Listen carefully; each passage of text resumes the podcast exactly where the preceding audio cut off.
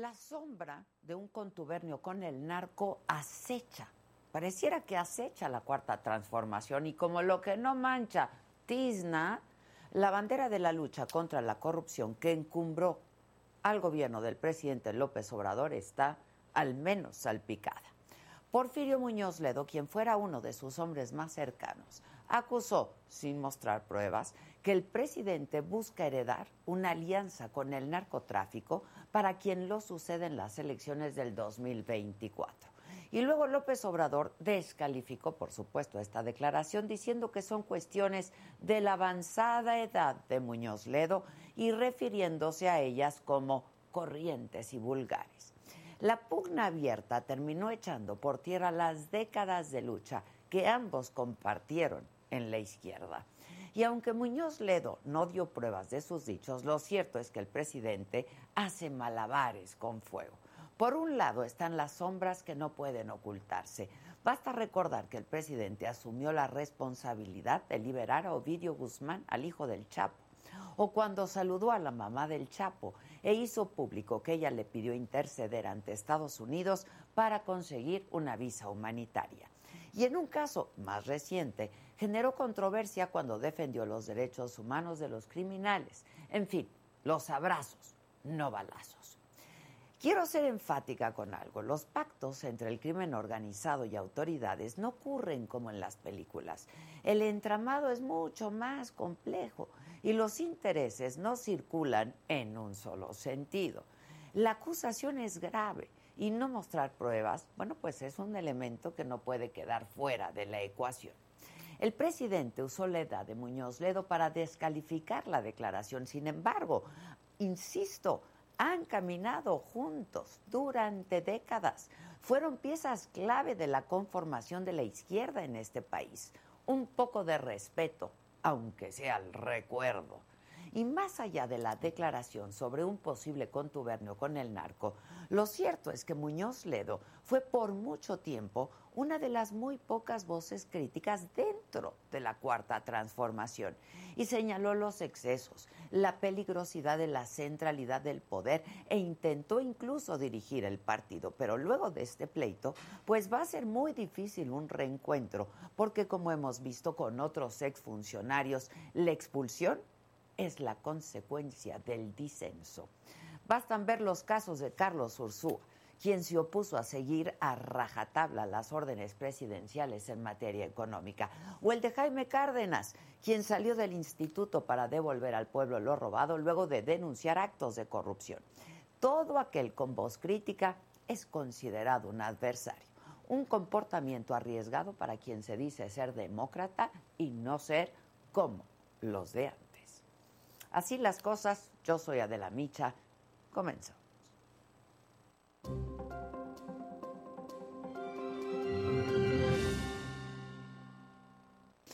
Hola, ¿qué tal? Muy buenos días. Bueno, pues los temas de este martes 7 de junio en Me lo dijo Adela. Vamos a platicar con el futuro gobernador de Oaxaca, el morenista Salomón Jara. Arrasó en las elecciones del domingo con el 60% de la votación. Va a estar aquí en el estudio el alcalde de Nezahualcóyotl, Adolfo Cerqueda. Y vamos a hablar de seguridad también en ese municipio.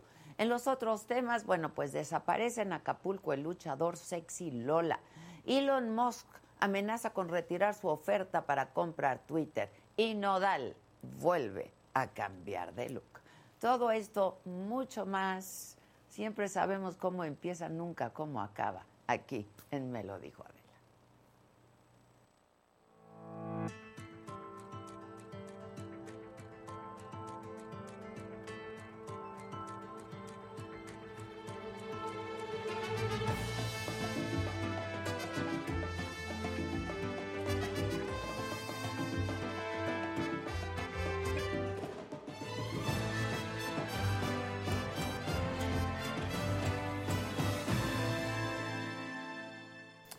Pues bueno, en las elecciones del domingo, en las que Morena se llevó cuatro de las seis gubernaturas, una está en disputa, que como comentábamos ayer, pues Tamaulipas es muy probable que se impugne, se vaya a tribunales, pero bueno, Oaxaca es una de ellas, contundente.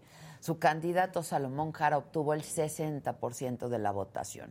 35% arriba del candidato de la coalición PRI-PRD, Alejandro Aviles. Y yo tengo justamente la oportunidad de conversar con Salomón Jara, lo haremos vía Zoom, el candidato de la coalición Morena PT Partido Verde Unidad Popular. Salomón, buen día. Buen día, Adela, qué gusto saludarte. Igualmente, igualmente, candidato. Pues unos primeros apuntes de la elección. Pues este proceso electoral que hemos vivido es un proceso inédito en Oaxaca, una participación mucho, muy contundente, el triunfo. Estoy muy agradecido con las y los oaxaqueños que nos dieron su apoyo, su confianza a nuestro proyecto. Reconozco que hubo un comportamiento ejemplar y vimos una jornada electoral donde todos los ciudadanos pudieron ejercer su derecho al voto sin contratiempos. Logramos, como te decía, una victoria muy contundente, histórica, una diferencia del 60% eh, nosotros y 25% del candidato oficial. Así es, así lo decíamos, 35, por, 35 puntos de diferencia. Este, yo creo que no se había visto en muchos años, ¿no? Sí, no se había visto estos resultados y es que también hay un hartazgo en Oaxaca de gobiernos que no habían respondido a las necesidades de las comunidades del pueblo en Oaxaca. Por eso, de esos resultados, Adela. Ahora, eh, hablabas, Salomón, hablabas del el apoyo de los oaxaqueños. Yo te preguntaría, ¿el apoyo del gobernador actual? ¿El todavía gobernador? No, de él no tuvimos ningún apoyo, ni en ningún sentido. Tengo rato que no tengo plática con él.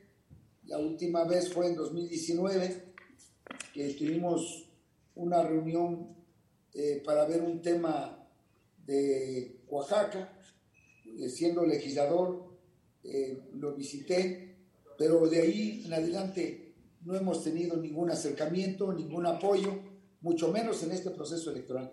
Oye, Salomón, em, ahora que recorriste el Estado, estando en campaña, digo, tú conoces muy bien el Estado, pero en campaña lo, lo ves desde otra perspectiva. Eh, ¿qué es lo que viste? Y, hiciste pues todas tus propuestas, pero ¿qué es lo que viste? ¿Cuáles son las urgencias, las necesidades? A ver, en Oaxaca hay municipios muy pobres eh, y, ¿qué es lo primero que vas a llegar a hacer? Si quieres dividimos la pregunta. ¿Qué viste? ¿Qué sentiste? ¿Qué te pide la gente? Bueno, visité en estos 54 días de campaña 183 municipios. Oaxaca tiene 570, 153 de régimen de partidos y visité todavía algunos municipios del régimen de usos y costumbres, los más importantes. Y tres son los elementos que me di cuenta que son prioridad para Oaxaca. El problema de la salud pública, el problema del empleo, del trabajo la economía en nuestras comunidades y tercero, el problema de la seguridad. Son tres grandes problemas que vamos a atender que nos ha estado hoy eh, el pueblo de Oaxaca llamando a atenderlo. Que son problemas pues de muchos años, ¿no? La, la marginación, la pobreza, eh, etcétera. ¿Cómo los vas a atender? ¿Cuál es tu, cómo vas a trabajar? ¿Cómo tú los vas a atender y abordar? Pues quiero comentarte, Adela, que vamos a atenderlo primero con un gobierno honesto, austero, transparente, un gobierno de territorio, un gobierno que siempre acompañe a las comunidades en sus grandes problemas. Vamos a terminar también con la violencia contra las mujeres, vamos a tener un gabinete paritario, un gobierno con perspectiva de género y vamos a hacerlo eh, teniendo como guía los principios del gobierno actual y los valores de nuestro sistema social comunitario que son muy ricos en nuestro estado, en Oaxaca del es un, es un estado muy rico en muchos sentidos y lamentablemente muy pobre en otros. Hablabas de los municipios y hay unos municipios que están pues muy marginados, Salomón. Sí, sí, Oaxaca es último lugar en su estado pobre, en Oaxaca de salud, educación. Es, es algo terrible ver la marginación en nuestro estado. Por eso nos vamos a ocupar a estar atendiéndolo de tiempo completo. Lo bueno es que yo nací siempre eh, en la lucha social, mi origen político siempre ha sido eh, la izquierda y trabajando por las comunidades. Tengo la experiencia, conozco la naturaleza eh, social en Oaxaca y eso me da una ventaja a platicar, dialogar resolver los problemas que tenemos y atenderlo urgentemente en esos tres grandes rubros que ya te comentaba, que tienen que ver con la salud, que tienen que ver con el empleo y que tienen que ver con la seguridad. A ver, em, a, reserva de que eh, en algún momento aceptes alguna invitación para conversar más largo, ¿no? Yo soy una gente que quiere mucho ese estado, Oaxaca, que tiene pues lugares bellísimos, gente maravillosa, ¿no? Este, entonces, pues la invitación siempre está abierta para que podamos conversar más largo, Salomón. Eh, pero dos asuntos. Hablabas del apoyo, de nuevo te lo pregunto, el apoyo de la gente. Pero, pues, hubo, el abstencionismo fue alto, no, no, no fue tanta gente a votar, ¿no?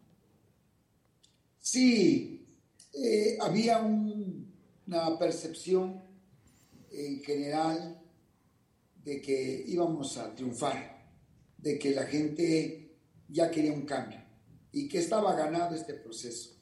Y la gente también eso se confió y dijo, pues ya las cosas están dadas, porque en campaña lo vimos. Tuvimos eventos muy participativos, muy animados, muy motivados por ese cambio. Y eso eh, hizo que la gente también dijera, pues ya se ganó, no tendríamos ya mucha competencia. Sí se confió en una parte. Aunque el promedio nacional de participación fue del 40%, Oaxaca ocupó también esos niveles. Pero lo importante de la que decirte esta diferencia es algo eh, trascendental. Nunca se había dado esta gran diferencia en Oaxaca de 60% nosotros y 25% el partido oficial. ¿Esto qué significa? Una clara eh, pues, participación y apoyo a nuestro proyecto. Eh, a propósito del, del, proyecto, y yo vuelvo a insistir de eh, tu cercanía o no con el actual gobernador, eh, con Alejandro Murat, porque hay esta percepción de que, y dentro del PRI sobre todo, ¿no? De que el gobernador entregó el Estado y te entregó el Estado, Salomón. Mira, yo sé, Adela, que el presidente de la República, como en todos los estados de la República, tiene una relación institucional de apoyo a los estados lo existe en Jalisco, en Nuevo León, en fin, en varios estados de la República. Y sé que en Oaxaca ha habido mucho apoyo a nuestro estado.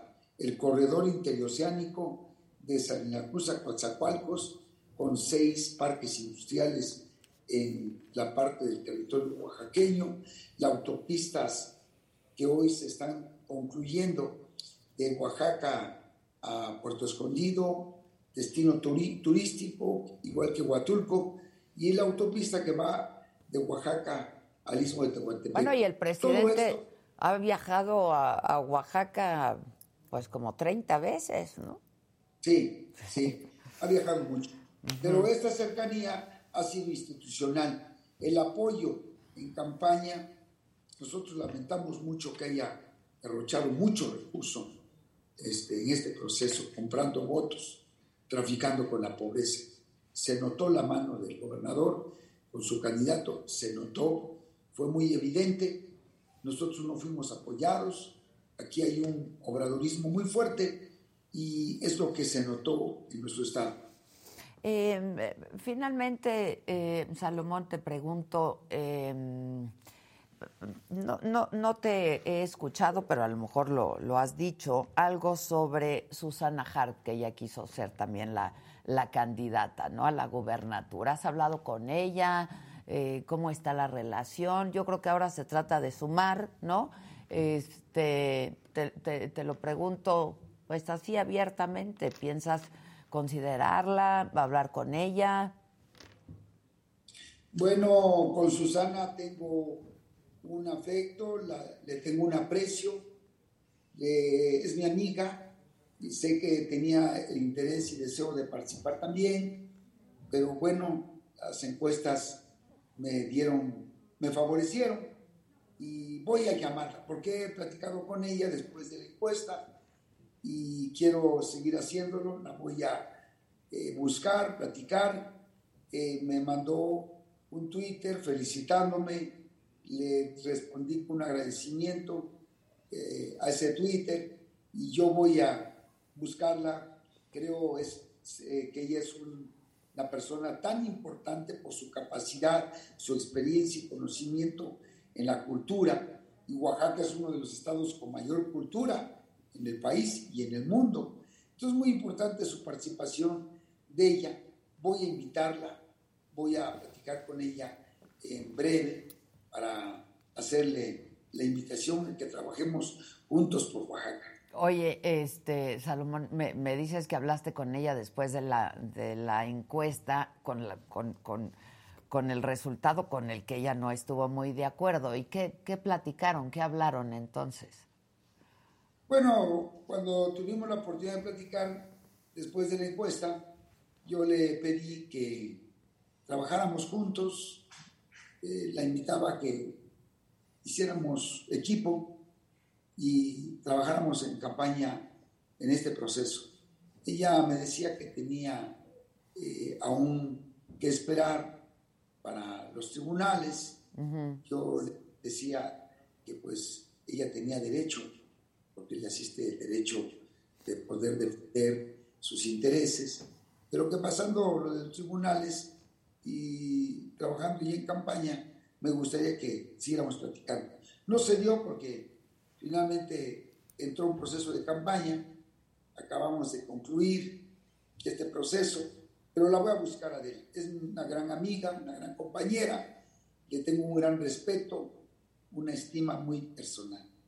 Salomón, pues yo te agradezco por lo pronto, eh, te deseo éxito. La verdad es que Oaxaca eh, necesita de la suma de todos los esfuerzos y decías es eh, culturalmente hablando, en todos los sentidos, Oaxaca es un estado grande, rico y vasto, ¿no? Y con urgencias también ahí muy presentes y muy importantes.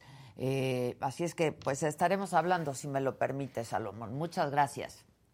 Muchas gracias, Adela. Con gusto platicar y que me hayas regalado esta entrevista. En algún otro momento estaremos en contacto. Muchas gracias. Ya estás. Gracias, muchas gracias, Salomón Jara. Será el próximo gobernador de Oaxaca. Y en las elecciones de este domingo, eh, otro de los estados donde ganó Morena fue Hidalgo.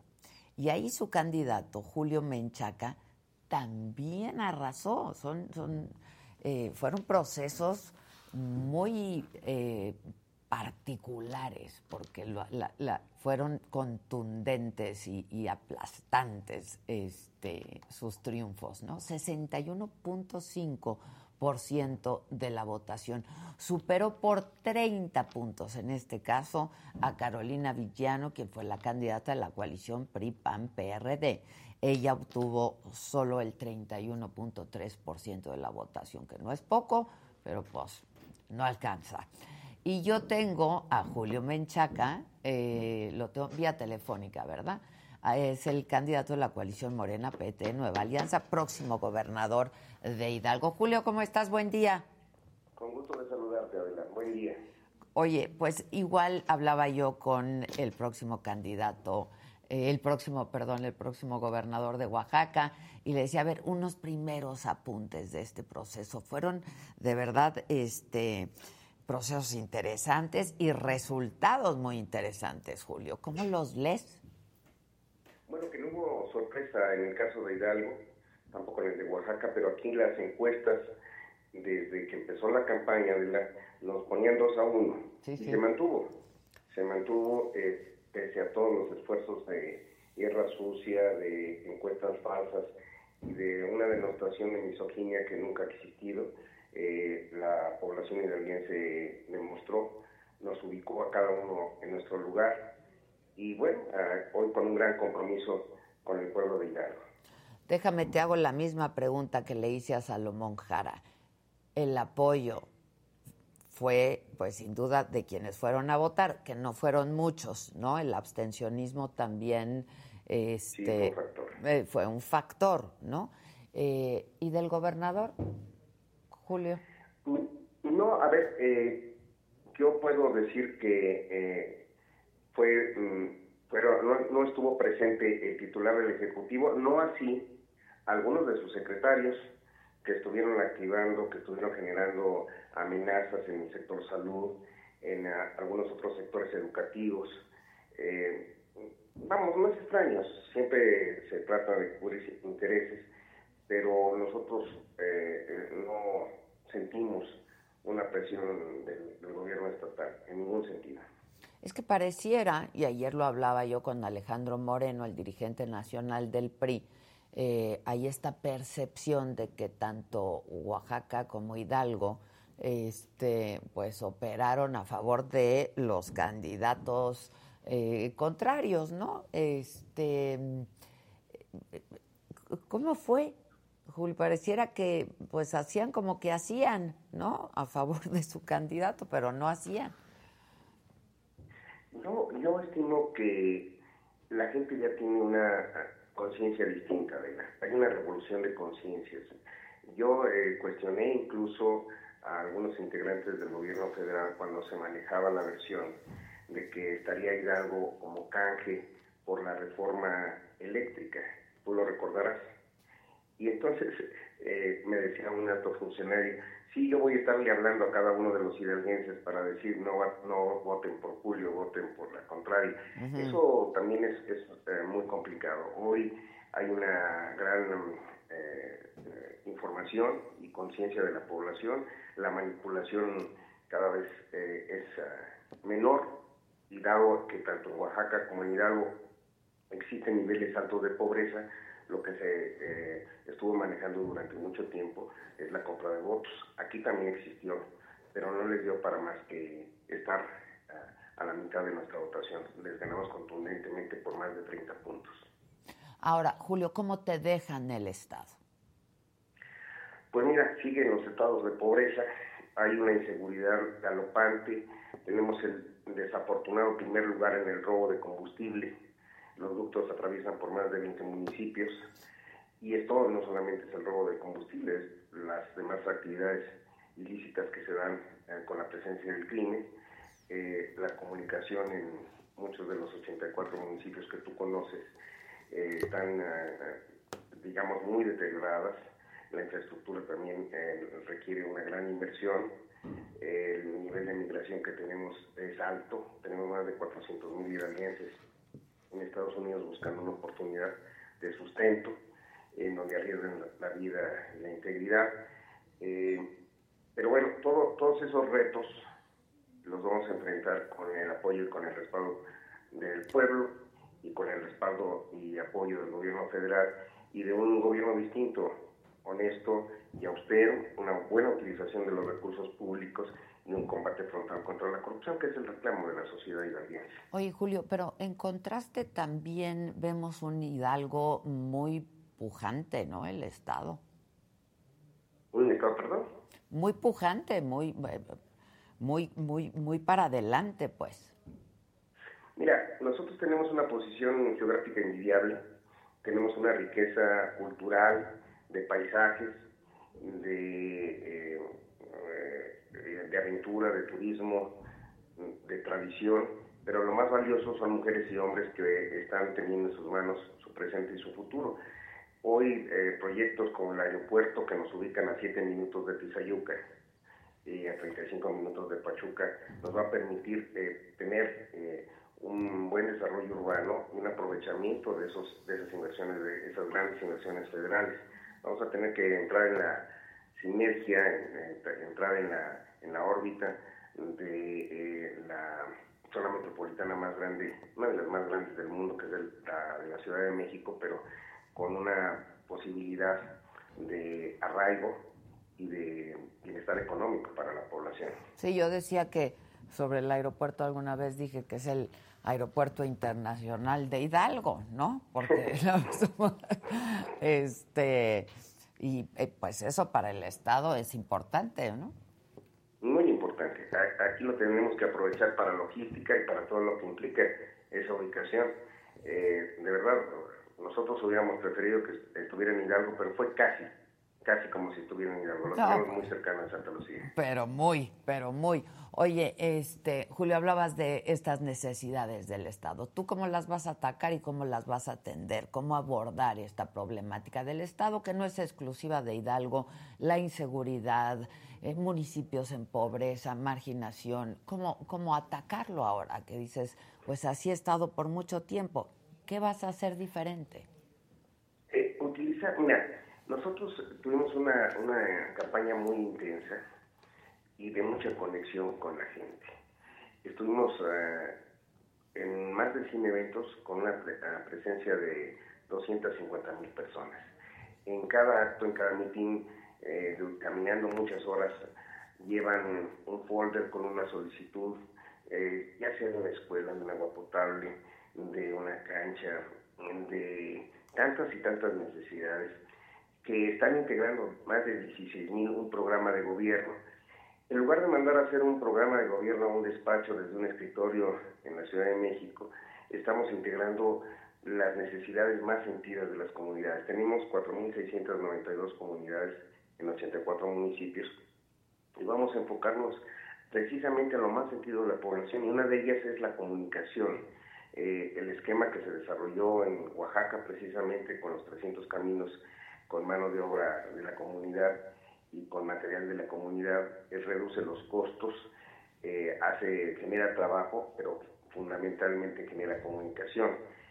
esa es una parte vertebral en lo que vamos a desarrollar en los próximos años en, Hidalgo y un rescate de la infraestructura. Tenemos, ya no digas eh, falta de internet en escuelas, sino falta de energía eléctrica o de agua o de baños. Eh, ir eh, desde lo más sentido de la población, porque ya se concentró mucho mucha inversión en, la capital, eh, en Pachuca, sí tenemos puentes espectaculares, pero todavía hay decenas de miles de personas que, que necesitan caminar para tener una atención médica o para poder llegar a la escuela. En eso estamos, en eso estaremos trabajando en los próximos años. Bueno, pues eh, te deseo buen éxito, eh, Julio. Eh, conoces bien el Estado, conoces bien las necesidades del Estado. tendrás unos meses ahora, ¿no? De, transición. tres. tres meses, que luego son bien largos también, ¿no? Para unos son muy largos y para otros son muy cortos. es cierto, es cierto. Este, pero bueno, espero estemos en contacto y que tengamos oportunidad de conversar, pues siempre, eh, pues más a, profundidad sobre los temas. Eh, pues, al contrario, al contrario. Yo estoy a siempre. Muchas gracias. Estemos en contacto. Muchas gracias. Buen día.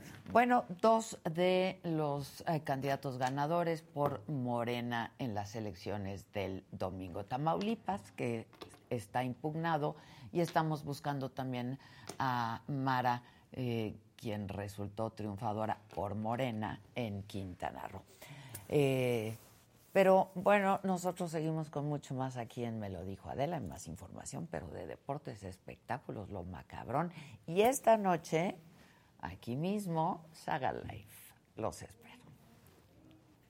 Cuando dicen que tú estabas con su con su ex marido. Con su ex marido. que fue completamente falso, jamás, de los jamases. ¿Y entonces por qué lo pensó tu mamá? Porque decía que había visto un video, incluso, ¿no? Y bueno, exacto. Algo así recuerdo. No hay video. Firme, una sacudida y fuera para adelante. Eso, eso, ¿No te sorprendió el presidente hablando de ti? Sí, totalmente. O sea, ¿qué dijiste? Pues, ¿qué pasó? Es que yo creo que para que te mencionen tiene que haber pasado algo o muy grave o, muy bueno como, como el Oscar. Un Oscar. Ah, pero ahí sí no, ¿verdad? Sí, ahí sí no. Ahí sí nadie te habló. Fíjate, fíjate, fíjate. Si me echo un soplado, me sale con premio. Si voy a hacer del 2, resulta que no hay papel. Si voy a tirar el miedo, está ocupado el retrete. Mejor me agarro el pajarito y juego con él.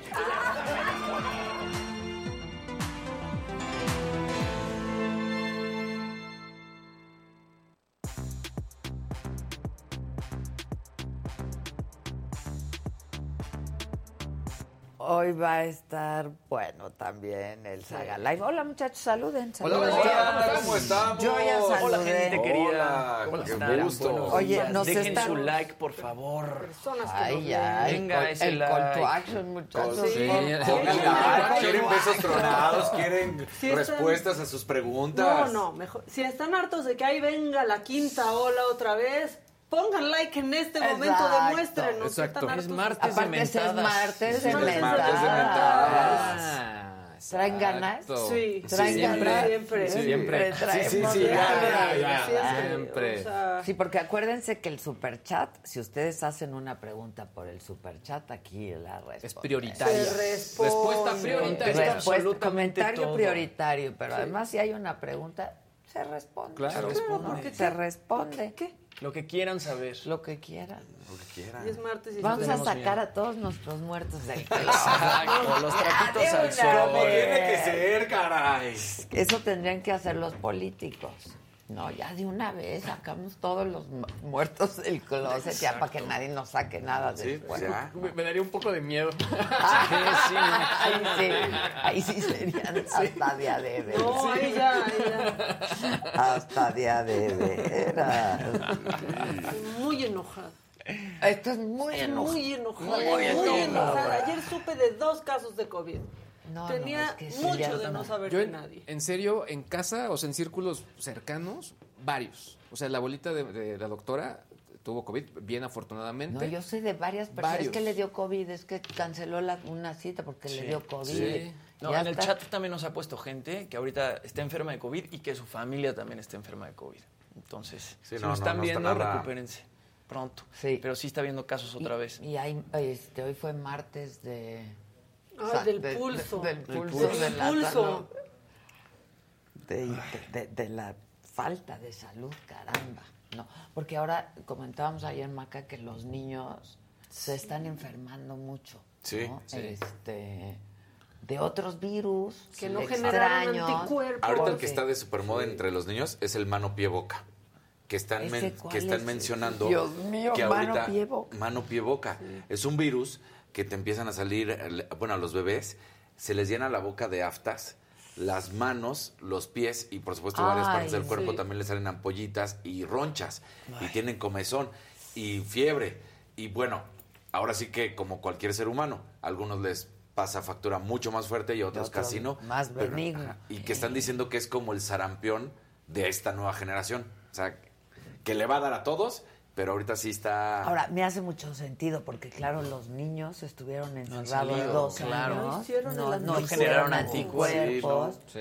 Entonces, pues sí me hace mucho Mira, sentido. mira el chat, dice Fabiola Hidalgo. Yo sé de tres casos hoy, luego Joel Reyer dice, estuve en casa de unos amigos el jueves y todos tenemos ahorita. Hay varias personas en el chat que están que positivas a están COVID. dando por- Sí. Yo ayer de dos, de dos equipos distintos de trabajo con COVID y también ya se habían dejado no, de, de- No espantes, de expansión, ¿Cuáles dos equipos de expansión, de expansión, Ahora resulta. no, de expansión uno y de otra cosa de, de unos coches también otro. Y entonces empieza a retrasárseles todo porque ya no se estaban haciendo pruebas. Sí, claro. Claro. Es la verdad. Está cañón. David Morfín dice, yo di positivo el domingo. Sí. Ay, la David, gente pues te mandamos un abrazo. Bien, ya está aquí.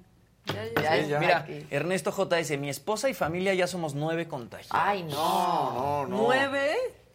Ahora está dando leve, ¿no? Sí, O exacto. sea, la La variante es más leve, parece que pues es el sigue siendo el Omicron, Omicron.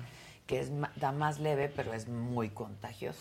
Muy contagioso. A ti ya pues te dice el pediatra, ¿no? Te Sí. cuenta. Me Pues dice, sí, contó el te doctor. cuenta el pediatra. sí, claro. Bueno, pues vamos, ¿qué? ¿A lo macabrón? Uy, vamos a lo Vamos macabrón. A lo macabrón. Viene lo macabrón. Viene.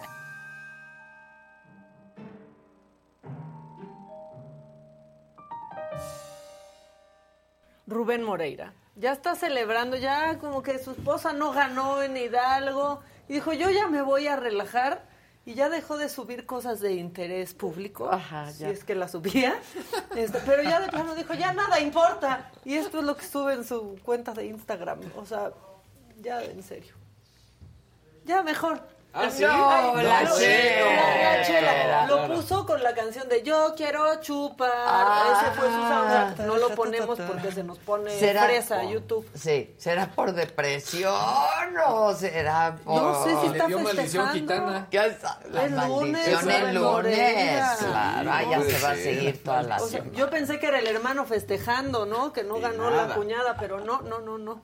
Si era Rubén Moreira subiendo eso y Caro ¿Qué Villano. festejarán? No sé. Es que es eso. Yo ayer sea, decía, ¿de qué están tan contentos? sí, o sea, an- andan muy festivos. Bueno, hicieron historia. Perder O Hidalgo. sea, Exacto. el panteón priista, Historia. O sea, 22 30 puntos de diferencia. Es histórico. Ahora, creo que no sea. comentamos, pero lo que dijo Krill en su momento, de estamos ni en los peores momentos del PRI, ahora nuestros... Ahora nuestro aliado. Exacto, Sí, no, bueno. exacto. Así como, ¿what? Ahora no es ¿De qué? verdad. No, no. Sí. Qué grita. Como sus lapsus.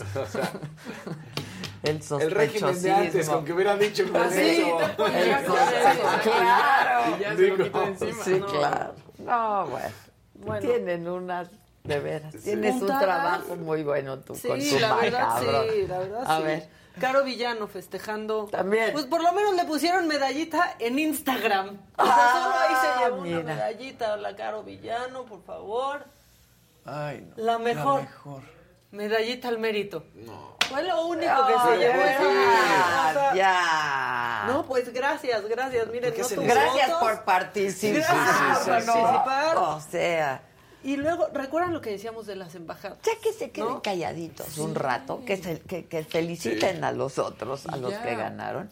Y ya. Es que hay que decirles, publicar no es a huevo. No. Exacto. No, no Pero es que además entre A ellos. veces Ninguna el red silencio es mucho más, Más digno. Claro. Con mucha dignidad, Exacto. el silencio, una felicitación al ganador y ya. se Porque aparte, ¿qué va a decir la gente? ¿Dónde anda Caro Villano? Exacto, exacto, exacto. O sea, que se acuerden de Sí, como si se fueran a acordar. Ahí, ahí, el, meme, está. ¿Dónde el andará? meme ese levantándose. Y Caro Villano. Nadie va a decir Nadie. eso. Nadie va a decir eso. Bueno. Este, ¿recuerdan lo que había dicho, no? De, es que ya le vienen sus embajadas a los gobernadores que medio entregaron su estado. Ya le preguntaron al presidente.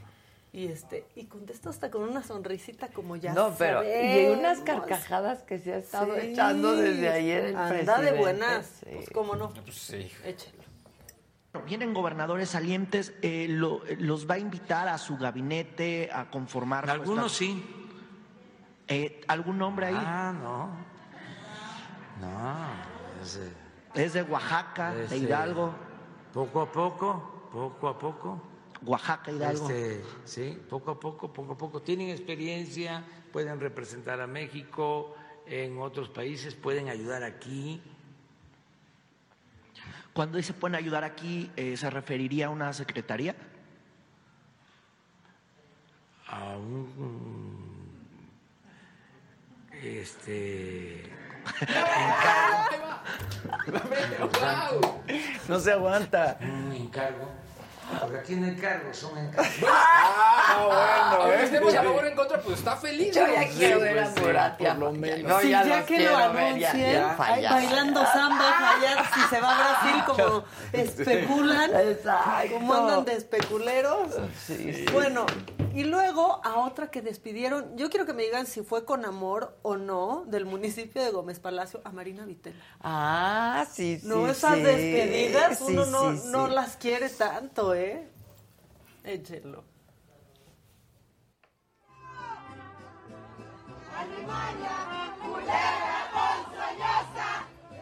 Oh,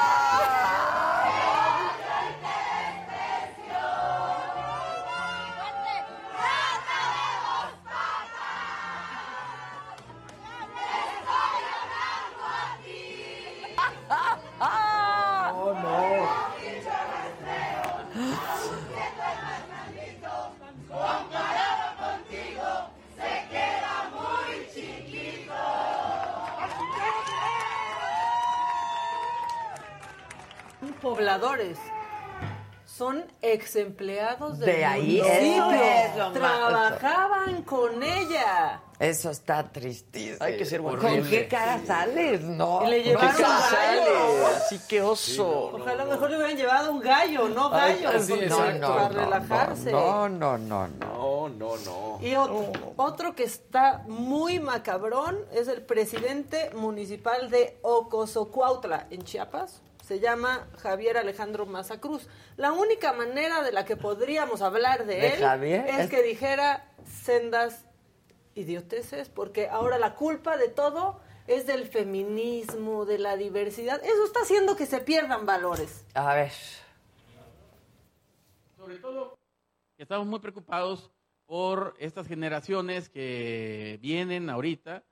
La verdad es que tenemos una generación pospandemia que si de por sí ya veníamos pegados a un aparato inteligente, ahorita estamos todavía mucho más pegados a ellos y muchas cosas que no deberían ser este, están sucediendo. Entonces, muchas adicciones, mucha desinformación, este, los medios realmente tienen ahí vertientes donde los valores morales se están perdiendo o ciertas situaciones, si lo pudiéramos ver desde el índole de simplemente, por ejemplo, ahorita todo el feminismo o este, el hecho de la, la parte de la sexualidad, si somos eh, lesbianas, gay, trans, ¿no? Poli, multi, pan, sexuales, o sea, todas esas cosas que pues hacen ver que pueden ser normales, pero no lo son, ¿no? Entonces, este, pero ya el- tú platicas con muchos chicos y ya traen esto en su cabeza, pero si vamos teniendo una parte en la cual la gente se acostumbre a leer, ¿sí? que se acostumbre a pintar, que se acostumbre a crear con sus manos, entonces va a estar ¿sí? más metido en su actividad artística que en estar pensando cosas banales, cosas que no van a hacer que llenen el, el espíritu. Y no hay mejor cosa que, que crear, pues, ¿no? Ya sea la, la- Dale, mi chavo. El índole. El índole. Está, bien enterado, ¿no? Nada Trans, pan, estás muy enterado. ¿cómo sabes Para no saber, sabes mucho. Para no Le faltó querer- leer. Exacto, exacto. El índole. Y como todos El los que dicen esto, pidió perdón después. Pidió perdón por el desmadre que se armó. Sí. no porque se haya arrepentido. De lo que dijo, De lo que o porque dijo. no pensara lo que dijo. Ese es el problema. Claro, hasta que les Ay, no, No, de verdad. y luego, de miren, tengo dos. Uno no tiene que ver ni con el presidente ni con ningún político. Tiene que ver con algo que pasó en Disney París, que se ha Órale. vuelto una cosa muy viral. Y otro, pues es el presidente. Tú conoces, ¿verdad? Disney París. Sí, es horrible. Yo nunca en París jamás iría a Disney, la verdad. Fui de muy chiquita, estaban en huelga las botargas, nada servía. Ah, pero, pero pues bueno, en- para Europa. Claro, pues, la anécdota. está- Y para unos pero- papás que no sabían qué hacer con unas niñas en Europa. Ay, Disney, Disney. Disney, ya. Entonces, ¿cuál quieren ver? ¿Al El- presidente o a lo de Disney? Disney, Disney. Disney. Ratón. Bueno, este brother pensó que iba a ser el empleado del mes, que estaba haciendo bien su trabajo porque, pues, esta pareja no podía pararse en esta plataforma. ¿Pero qué estaban haciendo y por qué se volvió viral? Acompáñenme a verlo, compañeros. Acompáñenme. Acompáñenme a A ver, ver. triste historia.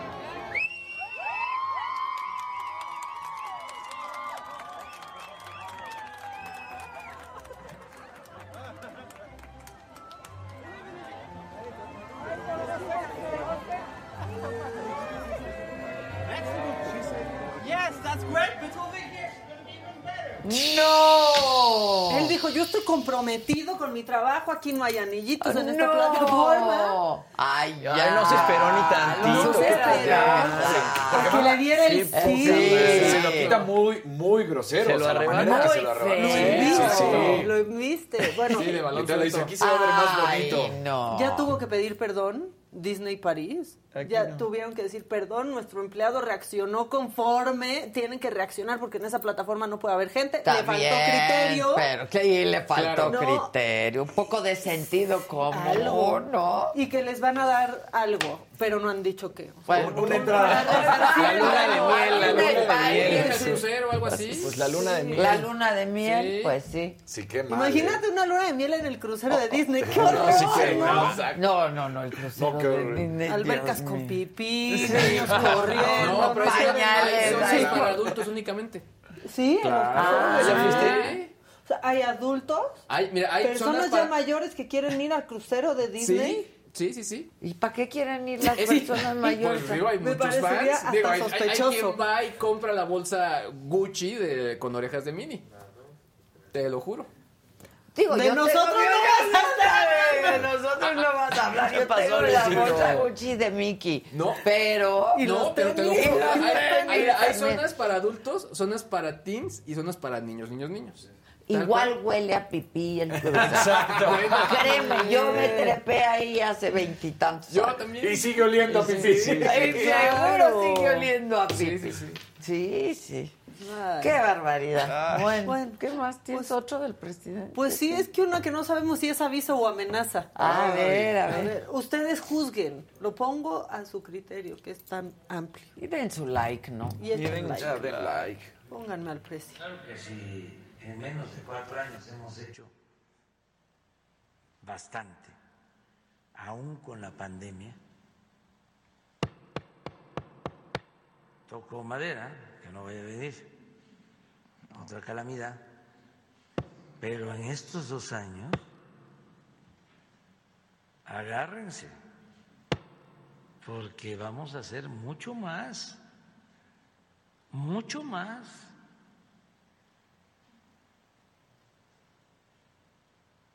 Tengo miedo. Mucho, más. Guárdenos ese incidental de mucho más. Mucho más. Ay, ¿por qué no han puesto incidentales, eh? Me dieron ganas de decir. Puro accidental. Sí, puro accidental.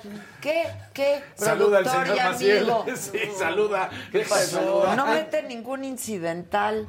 Me dieron ganas de decir, no me amenace. No, no me amenace. No, no, no, anda Casi dice, desatado. ya agárrense. No, casi se soba las Es que manos. de verdad está muy contento el presidente. A mí Está esa feliz. sonrisita ya, ay, sí, de la, es muy bonito. No es que si ves ese mapa, dices, wow. Pues claro. O sea, Sí, la moreniza. Muy bien, pues el que sigue, por favor. Más que la modernización, hasta como dijeron por ahí, el obradorismo. Sí, Así claro, dijo, claro.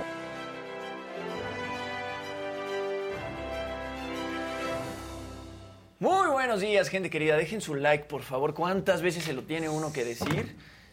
Regalamos besos tronados, respondemos Regalamos preguntas, hacemos muchas cosas, Ya, pero la dejen gente su no está like. reaccionando, ¿eh? Reaccionen, No por favor. ¿Cómo dijiste en la mañana? Vamos despertando. ¿Qué dijiste, productor? Sí. Sí, venga, vamos despertando. sí, vamos Vengan esos likes, Venga, vengan esos venga. likes. Que hagamos ¿Cuántos llevamos?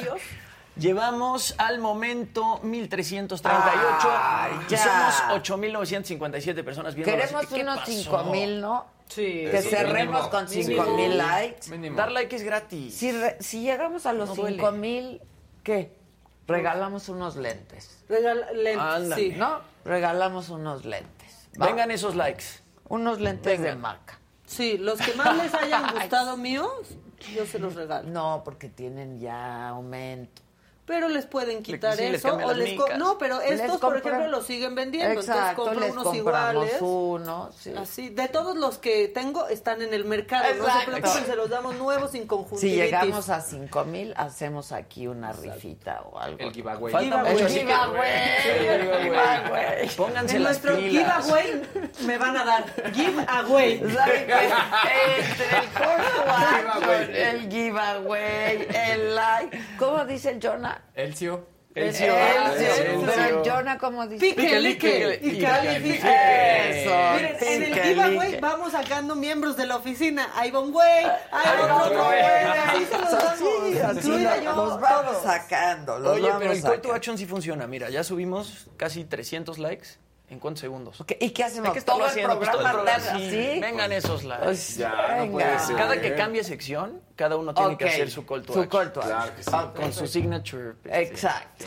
Oigan, bueno, a ver, esta nueva película Top Gun Maverick, protagonizada por Tom Cruise, que es la secuela de esta película de 1986, está haciendo un hitazo.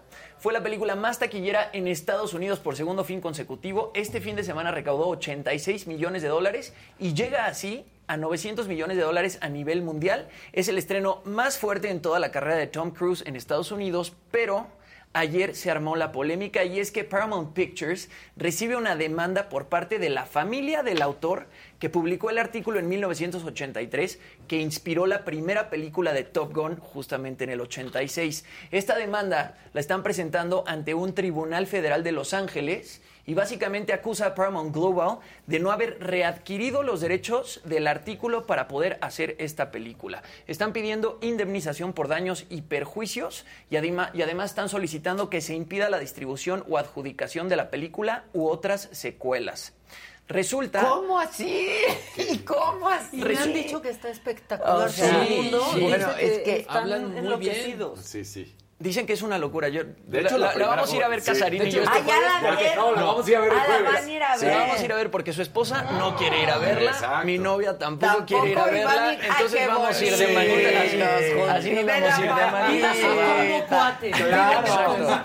Ay, qué bonito. De hecho, yo les propongo algo. Si les gustó, a la gente que nos está viendo, que le dé like. Exacto, así infórmenos. 9050 Hasta los podemos invitar. Exacto. Pero a ver, resulta que en 1983 Paramount sí adquiere estos derechos. ¿no? Ellos habían dicho que la película que la película iba a salir en mayo de 2021. No, sí, Sí, no. por la pandemia se atrasó. Iba, eh, más bien, la, la sesión de derechos terminó en enero de 2020. El rodaje de Top Gun Maverick se alargó hasta mayo de 2021 y originalmente se iba a estrenar en junio de 2020. O sea, si lo hubieran estrenado a tiempo, No hubiera habido no hubieran problema. tenido absolutamente ninguna Ah. Entonces se pasaron por un Porque fue por poquito. la pandemia, Pues sí, fue por la también. pandemia, no por otra cosa. Primero, no fue por la pandemia. O sea, la, la primera vez que la alargaron fue más bien por, eh, por efectos y por los vuelos de estos que- aviones, porque todos los vuelos de los aviones realmente no están hechos con este CGI, o con sea, todo CGI. real. Exacto. No son los aviones originales, o sea, los F-18 no son los que aparecen en la película, porque cada uno de esos aviones cuesta 70 millones de dólares, pero usaron otro tipo de aviones para recrear los vuelos y en todo momento Tom Cruise y Él los está otros ahí. protagonistas están De arriba hecho, del se supone avión. que ese es el avión de Tom Cruise en la que sale la foto en manga de playera blanca, ese avioncito viejo. Decían que ese es avión de, Exacto. de él. Y Tom Cruise tuvo que... Es que él casi nunca usa doble. Él no usa No doble. usa doble. Y No se ha vuela, y Él hace todo. El otro día estaba viendo una entrevista con Jimmy Fallon y él decía que tiene cinco licencias. Una para volar helicópteros, otra para, para volar aviones, otra para, para barcos, otra para motos, otra para carros y tiene hasta licencia para vender casas. Exacto. Entonces, Ah, sí, ya es. Es hasta corredor. es hasta corredor. Él viendo No, ahí. pues ya Tom Cruise es una neni. Él- sí. Está cañón. Sí, está cañón. Y lo, y lo comentaba con Casarín. Eso no Ah, es eso nada. no es nada. Y lo Ya, comentaba con. Casarín. Es, es básicamente pues de las últimas estrellas realmente fuertes del cine que tenemos O actualmente. sea, la última gran estrella, ¿no? De estos así. ¿Cómo? Y está guapísimo. Y que además es productor de las películas, tanto de Misión Imposible como, como de Top Gun. Y está muy guapo, sigue guapísimo. Está muy galán. Sí, ahora que vino a Muy galán, veía. muy galán. Sí, sí. Bueno, ¿Qué tiene? ¿Cincuenta y tantos?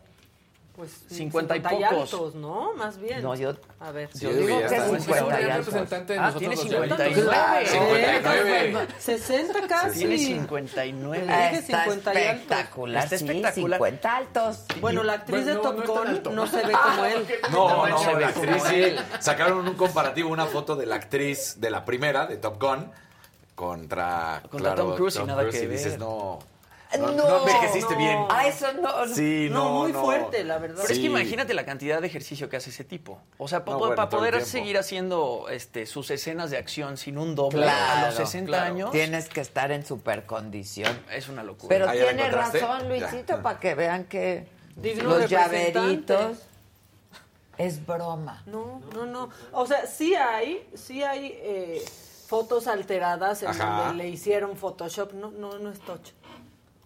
Ah, Ahorita te la encuentro. no sí. manches. Sí, sí hay fotos alteradas en donde Ya la voy yo. Yo vi, yo vi, yo vi. Sí, sí, sí, sí. sí. Yo lo vi. Ahí va, ahí va Sí, yo. dije, no, no, no, voy a detener. Pero enséñale al público. Miren, Al es que la voy a hacer grande. Al respetable. Porque no quiero que sea una de las alteradas. No, claro que no envejeció bien. No, envejeció nada. bien y él envejeció Y es perfecto. horrible que ahí andemos Bueno, él no envejecido, pero- lo ves bueno, y dices, no no envejecido. Pero Pero tiene pues así 60 pasó. casi. Sí, miren. Mira, no tú- lo puedo creer, Estoy es una haciendo la grande. señora. Sí, muy lejos de cómo se ve hoy Tom Cruise. Digo, A ver, ¿se alcanza a ver Aquí ahí? sí es este hacen- touch. ya se quitó. Uy. A ese sí es touch, a mí Sí. me gusta. Pon ese Perdón, para que me puedan gusta ver. el touch. Sí. Que es Kelly McGillis, ¿no? McGillis. No, no, Sí. no, Ahí no. va. En la cámara. Sí, no manches. A ver, muchachos. Sí, el, digamos pero que- el sunt, por favor. El Que, que sunt. la vida fue más benévola con otros. Sí, no, no le fue. Y esa es de las mejores fotos que aparece, ¿no? Porque hay Sí, pero a ver, atrás- no, también El se- fuera de serie. También es una foto que le agarran ahí como, ¿no? No, pero ve, esa está arreglada ella Se ve una señora Ah, bueno, guapa, pero se ve como una persona normal que cumple sesenta y tantos años, ¿no? No, también, espérate. ¿Qué pasó? No, no, Pero no. sí, O sea, como una persona que está envejeciendo de una forma normal. Tom Cruise, pues tiene todo el billete del A mundo. ver, ¿Cuántas cosas Jimmy, no se esta es una persona, digo, el billete es una persona sirve, que envejece normal. no. No, espérense, espérense. Mira, no, este- este- envejeció normal. A ver. Esta es la más brava. El que no está No, normal no, es Tom bueno, Cruise, ahí ¿eh? sí, no, ahí también. ahí sí todo muy mal. ¿Y si es ella? Sí. Pero seguro, seguro esas no son de las que están alteradas. No, seguro. O sea, esa es. Pues así. Ah, Pues así. Pues así, o sea. Alteradas No, nosotras no, después de ver esto. discúlpame, no. Oigan, de- de- ¿Qué tienes mira, contra los que van a cumplir esos años? No, pie. no, no. Hay mucha gente. Viene mejorándolo. Es como cualquiera que ya tiene No, 60. ¿no? No, bueno. hay mucha gente que está preguntando, o sea, de hecho, en, en mi caso, la doctora y un servidor vamos a ver Ahora velo. la, la, la topo con uno. ¿Dónde verla? Está en Star Plus. Ah, pero qué bueno que dices. Ahora míralo. buscando. ¿Envejeció?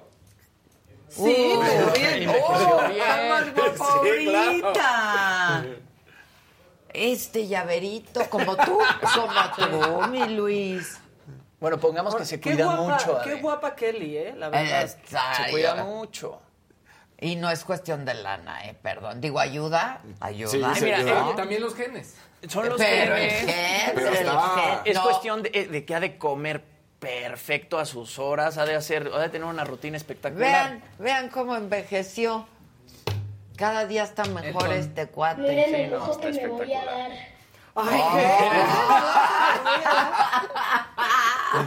Miren, y aquí está otro comparativo de Kelly McKee. Es, esa estaba ruda. Espérense ahí para que no haya brillo. Di por hacer- A ver, No sean así.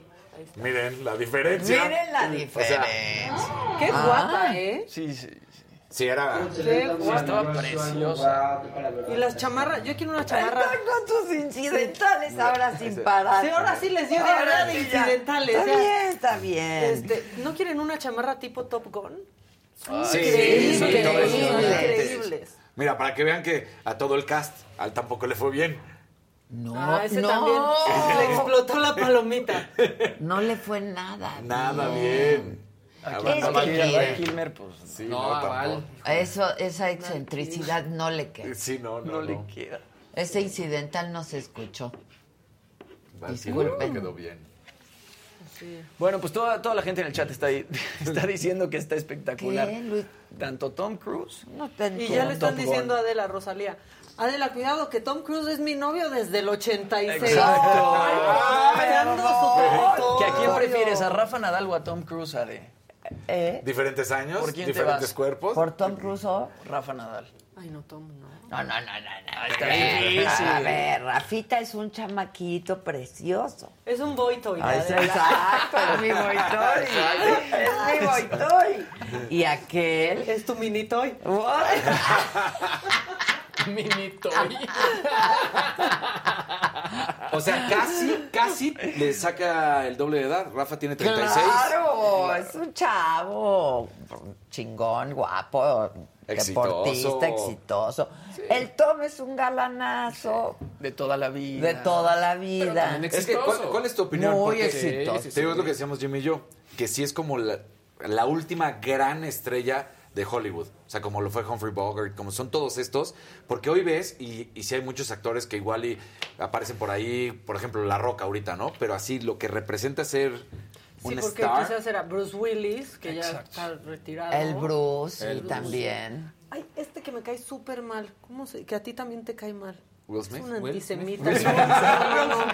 El de la Ah, que nos cae mal, mal, muy pero muy mal. mal.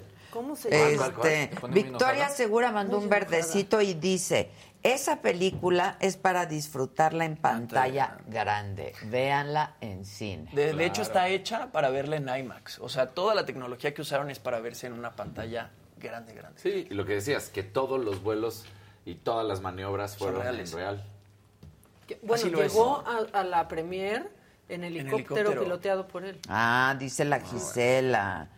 Luis Miguel hizo video tipo Top Gun con la incondicional. Ah, claro. Sí, exacto. Que además le no pusieron pasadores aquí atrás, para- Ay, porque sí. sí tenía la mata, que dijeron que se lo habían cortado Ay, y nunca se no lo lo cortaron. cortaron. Le pusieron- Hicieron su pasador Hombre, de traen señora. el chisme No, ustedes. ¿Cómo lo No, pero así lo pelaron. No lo pelaron. Ay, no. se ve cuando lo rapan, ¿no? Es efecto Es- especial. Ajá, no lo pelaron. Pedro Torres. De la televisión. Porque lo dirigió Pedro Torres, Pedro, ¿no? Pedro hacía todos los videoclips en esa Y época. ahí le presentó a Lucía Méndez. Ah, no sabría decirte. Y lo estrenaron Miren. en video éxitos. Ahí es Gloria cuando lo iba a Calzada. perseguir. Ah, claro. Sí, sí, sí. Bueno, ¿qué más? ¿Qué más? Pues eh, Cristian Nodal se volvió a cambiar el pelo. Otra vez se cambió de look. Chisme, chisme, chisme. Miren, ahora se lo hizo moradito, al estilo de Gustavo Prado. Y se hizo esas este, Gustavo cruces Prado. En la cabeza. No le duró, pero ni semana y media el look este a la J Balvin y ahora se lo puso morado y se hizo unas cruces Te en van a la hacer cabeza. una rola por andarlo comparando con J No, Balvin, ¿eh? Todo el mundo lo, com- lo comparó con J Balvin y él se aventó la bronca con J Balvin. Ahora se lo hace moradito. Anda. Yo no sé si perdió una apuesta con Gustavo Prado, pero pues ya Cristian está cambiando de look Cada todo semana. el tiempo. Y ya también Sigue los tatuajes dolido, de la cara, eh, yo etcétera. creo. Esas cosas son como de... Sí, de, de, de Exacto. crisis, de Sí, estoy sí. en crisis. ¿qué hago? ¿Qué Te lo le hago? cortas ¿Qué una le vez. hago? Encontrando. Exacto. Me Véngate, necesito Nodal. hacer algo. Sí, sí, sí. Pues hazte los dientes, Nodal, con el que se los iba a hacer feliz la que la mala. Sí, claro. Ya, ya hiciste el down payment. O sea, ya, Exacto, ya. ya síguele. el adelanto. Pero ya nada más le falta algo así, que se pongan grid así como, ya saben, de esos de, Ah, de sí. plata o de oro, o etcétera. Ay, eso a mí Yo no me siento que está a gusta. punto de hacer Los algo que se así. ponen sus diamantes ahí, su A cosa plateada o dorada. No, eso a mí no me gusta. Se ha puesto muy de moda los que un- se pegan diamantitos. Un diamantito. Ándale. Eso, Cruzadito, eso pero- todavía. Difícil, pero, Pero todavía. Pero esos dientes de oro que se, Que se ponen. toda la A dentadura. mí eso no me- Oye, No, no, me- en mi escuela cuando yo era chiquita se la ponían a los niños con caries. ¿eh? Exacto, y ya Sí, tener claro. un diente así enfrente. Era, la cari. O el diente enmarcado también Exacto. era un problema, La ¿no? la un lujo. Muy bien. Bueno, el que sigue. ¿Ya acabaste? Pues tengo otra de los NFTs que está interesante. A ver. ¿Quieren saber de los NFTs? Venga, a ver, Jim Carrey es la celebridad más reciente que le entró al mundo de los NFTs. Acaba de comprar por 39.535 dólares esa pieza que se llama Devoción del artista Ryan Koopman, que es la imagen de un sanatorio soviético abandonado en Georgia. Esta pieza forma parte de una colección que se llama The Wild Within, que está compuesta por 13 NFTs que retratan edificios abandonados de la URSS. Edificios que entre 1940 y 1980 fueron visitados por miles de personas importantes, incluyendo a Stalin y a sus oficiales. Ahora, Jim Carrey quiere hacer sus propios NFTs. Ya habíamos hablado aquí que él ya se va a retirar del mundo de la actuación, se puso a pintar y ahora él va a sacar su propia colección de NFTs que se va a llamar Magic Hour basados en sus propias pinturas. Así que quise traer algunos artistas muy famosos que han sacado sus propias colecciones de Ah, NFTs y pues que les ha ido bastante bien. En mayo de este año, Madonna se hizo muy viral, no sé si se acuerdan, que lanzó su colección de NFTs que se llama Mother of Creation. Y lo más viral de todo esto, a ver si lo podemos poner en pantalla, es que fueron hechos con un escaneo 3D de Madonna. Tardaron un año en hacerlos. Los, los videos son este, bastante explícitos, por eso ahí le ponen, la censuran, pero él, ella ahí da nacimiento a la naturaleza. Su brote, Sí, sí, sí, sí. su brote. Es Pero- una fuente de inspiración la que le sale más por allá ahí. del bonsai, más allá del Pero bonsai. hicieron un escaneo 3D hasta de su vulva, como diría Edelmira, y en los videos se puede ver ahí clarito toda la situación de Madonna. No. La Exacto. situación. Y lo hizo en Es colaboración. que sí es una situación. situación.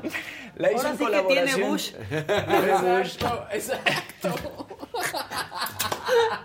Madonna tiene. Bush. Sí, totalmente. Exacto. Sí, nunca mejor dicho. A ver, y lo interesante es que le hizo en colaboración con Beeple, que es un artista de NFTs que el año pasado vendió una- un, un NFT por 69.9 millones de dólares. Un NFT. Ahora, estas ganancias las va a donar a tres organizaciones benéficas y ya le ofrecieron, son tres piezas. Por una le ofrecieron 27 mil dólares, por la segunda 19 mil y por la tercera 29 mil dólares. Ahora, alguien más que le entró a los NFTs fue Mike Tyson. Él sacó su propia colección de NFTs y a mí me pareció muy interesante porque uno de estos NFTs, que es el último de estos NFTs, nada más es una sola pieza. Se vende en 149.140 dólares y además del NFT, el comprador obtiene un día completo en la vida de Mike Tyson. Uy, qué pesadilla. Te pagan el vuelo para ir al Tyson Ranch, conoces las instalaciones del Tyson Ranch, una clase de box con Mike Tyson como profesor y todo esto culmina con una pachequiza con Mike Tyson, te fumas un porro con Mike Tyson y al final comes de su marca de monchis en su rancho en donde cultiva marihuana. No. ¿Qué tal? Te llevas orejeras. Yo sé. Te llevas orejeras. Exacto, es lo que iba a Sí. decir. Y de paso una Hay, mordida. hay un NFT de la mordida también. Hay un NFT de la mordida. Tiene una serie de NFTs así muy cañona. Y yo estaba pensando que deberías sacar tu NFT. Sí. Y la experiencia que sea venir a la saga y echarse Gracias, un Jimmy. tequilito y ver el programa. Exacto. Jimmy le dijo como hace ocho meses a Adela Luis. Se te ha dicho desde Sí, hace ocho Lo meses. íbamos a ver con Carlos. Ya velo tú, Ya, cabrón. no. Déjale. Desde No, la bolera, Se te Carlos. dijo, eh, se te dijo. Ahorita llama, ¿eh? Rápido. Le escribimos. Carlos, a si te ibas a chambear, ver qué Luisito. conmigo. Exacto, exacto. Bueno, y finalmente Tarantino, él entró al mundo de los NFTs vendiendo copias de los manuscritos de Pulp Fiction, pero con su letra, o sea, los originales, los dividió en seis partes todo el guion de Pulp Fiction. Lo dividió en seis de las escenas más emblemáticas de la película. Cada uno viene con un comentario en audio del mismo Tarantino. Ese es otro al que amo, ¿eh? Y el primero de esta serie de NFTs... Travolta. Es de Sí, mis Travolta actores es favoritos. extraordinario. Y ahí también aparece Bruce Willis que hace un papel extraordinario. El primero de esos NFTs del guion de Pulp Fiction se vendió en 1.1 millones de dólares. No. Entonces, pues, el mundo de los NFTs es bastante redituable. Que últimamente, Luis, Aunque y lo ya hemos ni sabes, platicado pues. como que se ha caído. Ay, sí, eso lo Pero es que lo hemos- Las porque lo bandas dando convirtieron ahí. ahí, quién es que sabe para que qué entres a. Pal Norte. Todo el mundo Exacto. saca eh, NFTs y creo que los que tienen más valor son los de o artistas ya consolidados o personalidades. Pues el de Claro. Tarantino está padrísimo. Está ¿Cómo? padre. Tener, tener un NFT del Exacto. guion Sí, claro, original. original. Y mucho de esto es- ya es fanservice. En eso se ha convertido. Antes comprabas quizá la litografía, el póster y te lo autografiaban y ahora compras NFTs. O sea, se convirtió completamente Claro. esta cultura de obtener objetos de... Y es la cosa que también algunos tienen valor agregado, ¿no? Claro. Por ejemplo, lo que decías de Mike Tyson, igual un fan de Hueso Colorado de Mike Tyson le encantaría ir al Tyson Ranch y fumarse un porro con Mike Tyson y boxear con él, etcétera. Más que nada una clase ¿Qué? de boxeo, ¿no? O sea, Pagas otro- más por eso que por el NFT. Exacto. Claro. Sí ya Pues es no ni sin el. NFT. Exacto. Claro, claro. Decirme su Exacto. Ay, Bien. No, no sabía que sí. SAT. Es la voz de la señora. La voz de la señora. Qué susto, Qué ¿eh? susto. Viene.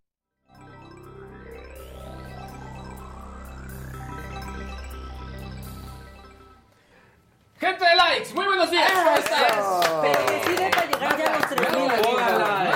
Estamos No en llegado a los 2600. 2600. 2600 Somos ya 10,000. superamos la barrera de los 10.000 en este momento conectados Ah. y de esos 10.000 queremos que de menos el 50% le dé like, por Esa- favor. Exacto. Y vamos a regalar unos lentes. Decían que por qué unos lentes de maca, que mejor una bolsa de Mickey. Hay lentes de maca que cuestan más. que Exacto, sí, ¿eh? sí. Y, y cuando dice. juntas las dos cosas, vuelvo a repetirlo. Es patrimonio. Es el patrimonio, exactamente. Exacto. Pero también tenemos tazas. Si prefieren, Exacto. tenemos Claro, tazas. alguien decía que mejor tazas. También tazas, podemos regalar una tazas. colección de las tazas. Venga, Tazas usadas. Venga. Estás usada. Ténganos entre sus labios. Exacto. Pues el día de ayer los fanáticos de Apple estuvieron muy felices y varios que éramos fanáticos creo que también. Porque la verdad lo que presentaron ayer estuvo muy interesante. En primer lugar tenemos que hablar del sistema operativo iOS 16. Que ahí creo que la nota es que si tú tienes un iPhone 6S, iPhone 7, iPhone SE o eh, digamos que iPhone más abajo, ya no va a recibir la actualización. Así que pues Apple dice, lo sentimos mucho, será a partir del iPhone 8. Y creo que la parte interesante es que se puede personalizar, sí, como Android. En este sentido creo que lo tenemos que decir. Era algo que le faltaba a la gente de Apple, pero bueno, están un poco poniéndose ya mucho más las pilas en este sentido. Eh, si tienes un iPhone, eh, no, perdón, eh, algo que es también interesante es que eh, puedes editar ya mensajes en su aplicación de, de- de mensajería en el Messenger. También puedes deshacer el envío de mensajes e incluso marcar tus mensajes como leídos o no leídos. De hecho, son dos características, las dos primeras que se estaban buscando en WhatsApp y ya están. Se está trabajando mucho en el tema de realidad aumentada. O sea, ya tú vas a poder, no sé, ir a- al extranjero y hacer traducciones en tiempo real. O incluso si estás viendo un precio, está en euros, libras, etcétera, ya hacer la conversión a tu moneda, todo directamente con la cámara. O sea, lo que están buscando es que sea cada vez mucho más fácil, más Está sencillo. bueno, ¿eh? ¿Qué ha caracterizado eso a Apple, ¿no? Desde, desde siempre. Ahora, creo que el punto importante, lo que llamó la atención es el nuevo procesador, el M2, que básicamente y ya en términos mundanos hace que la computadora tenga un rendimiento de batería impresionante, casi 24 horas de batería. Y la verdad, sí lo han demostrado desde el primer procesador que ellos lanzaron. Hay que recordar que ellos trabajaban con Intel, dejaron de trabajar ya hace algunos años y se han enfocado a desarrollarlo. Y eh, digamos que vienen distintos agregados muy interesantes, sobre todo, eh, sí mejor consumo, mejor rendimiento y sobre todo, ya con el nuevo sistema operativo vas a poder utilizar tu iPhone como cámara web.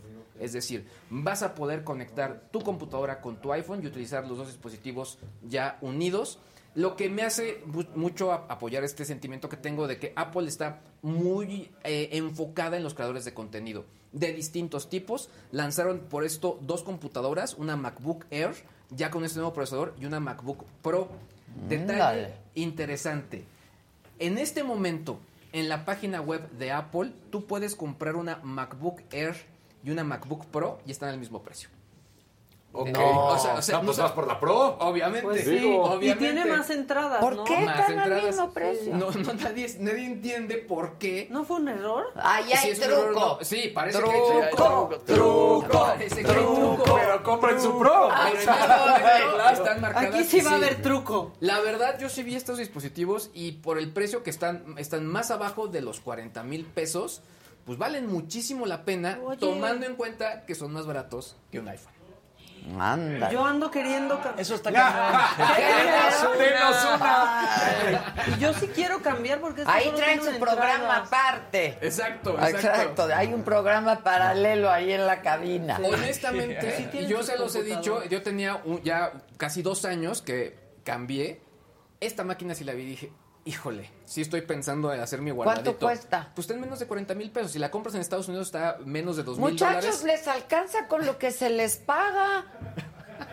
Media quincena, inclusive. O sea, cómprensela. Oigan, y hablando de Y como mucho- están comprometidos con la causa, la usan para acá. Exacto.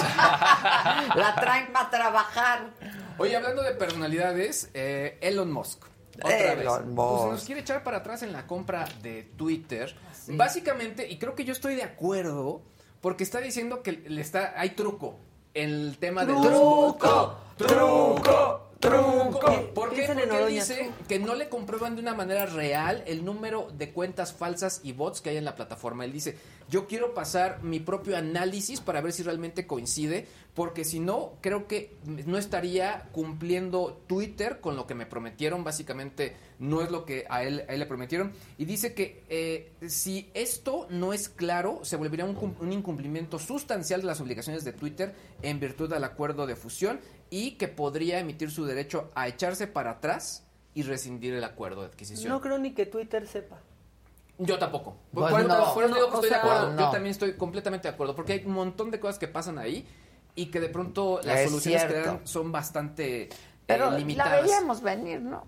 Yo creo que O son sea. dos opciones. Que eh, en este caso que sea el mejor camino que encontró Elon Musk para arrepentirse, porque hay que recordar de que desde que empezó las acciones de Tesla andaba- bajaron. sí, no le convino. No empezó a convenir. Y por otro lado, también creo que sea una gran alternativa para decir, pues entonces déjame la más barata. Exactamente. O sea, Pobre Tienes muchos pedos. ¿no? Tienes muchas pues, Claro, Claro. Y finalmente relacionado con esto, Tesla eh, eh, se reportó que estuvo espiando a sus empleados en Facebook entre 2017 y 2018. Sucede que había un grupo de empleados en las fábricas que se querían eh, sindicalizar. Entonces contrataron a una empresa de relaciones públicas para realizar la escucha de medios socia- sociales para enterarse de qué es lo que ocurría en los grupos de Facebook. Lo que esta empresa dice, oye, pues es que esto no es una práctica indebida, o sea, se, se hace, pero los empleados dicen que sienten que hasta el momento la gente de Tesla lo sigue escuchando y siguen viendo un poco eh, qué está ocurriendo en sus conversaciones que pues no podemos calificar como privadas, sí, pero sí de un grupo que podría contravenir las decisiones de la compañía. Así que, pues bueno, lo que sí es un hecho es que desde la Elon Musk siempre está en el ojo del huracán y en este momento, pues bueno, creo que va a ser una salida interesante lo de Twitter. eh, y sobre todo para pagar ciertos fuegos. Sea, Hay que recordar que estuvo acusado también de, de acoso, estuvo metido con todo el caso de Amber Heard y ahora con esto de Tesla, entonces seguramente van a querer un poco Claro. amainar eso, sobre todo por el tema de las acciones. Sí, sí, sí. Que se guarde tantito. Que se- Otro creo. que se tiene que Oh, guardar. creo que tiene que guardar. ratito, ¿no? Sí, guárdense. Nadie se va a preguntar, ¿dónde está? ¿Qué pasó? ¿Por qué, 100 no, likes. por qué no han subido al TikTok una chela? Pues no, por, no. Vi la cara, ¿Y dónde está la medallita de Caro O sea, Villano? ¿quién- ¿De quién? Exacto. ¿De quién? Ya, Solo su cuñado se Exacto, acuerda. Exacto. Q. Bueno, viene, viene mi Daniel. ¿Qué sigue? Por...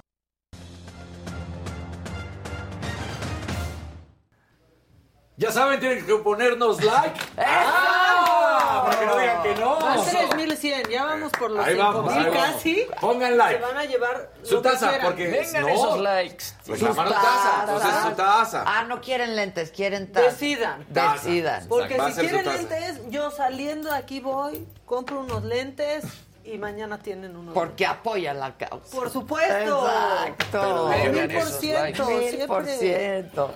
Oye, eh, las cosas no están bien en nuestro país, lo sabemos por muchas cosas. ¡Notición! ¿En serio, Casarín? ¡Paren prensa! ¿En serio? ¡Paren Este- Noticias de prensa! último momento. Y, y creo que es eh, muy lamentable cuando una persona desaparece para el familiar, que el- las autoridades normalmente, esto es en todo el mundo, eso sí no es nada más de México, tienen que pasar 48 horas, porque le estás diciendo, no, no, es que no, no, no se fue de fin de semana, te estoy diciendo que desapareció, y ya que voy con Que esto? además esas horas Son importantes. son las más, Son las más importantes, importantes. para encontrar a alguien con vida. Exactamente.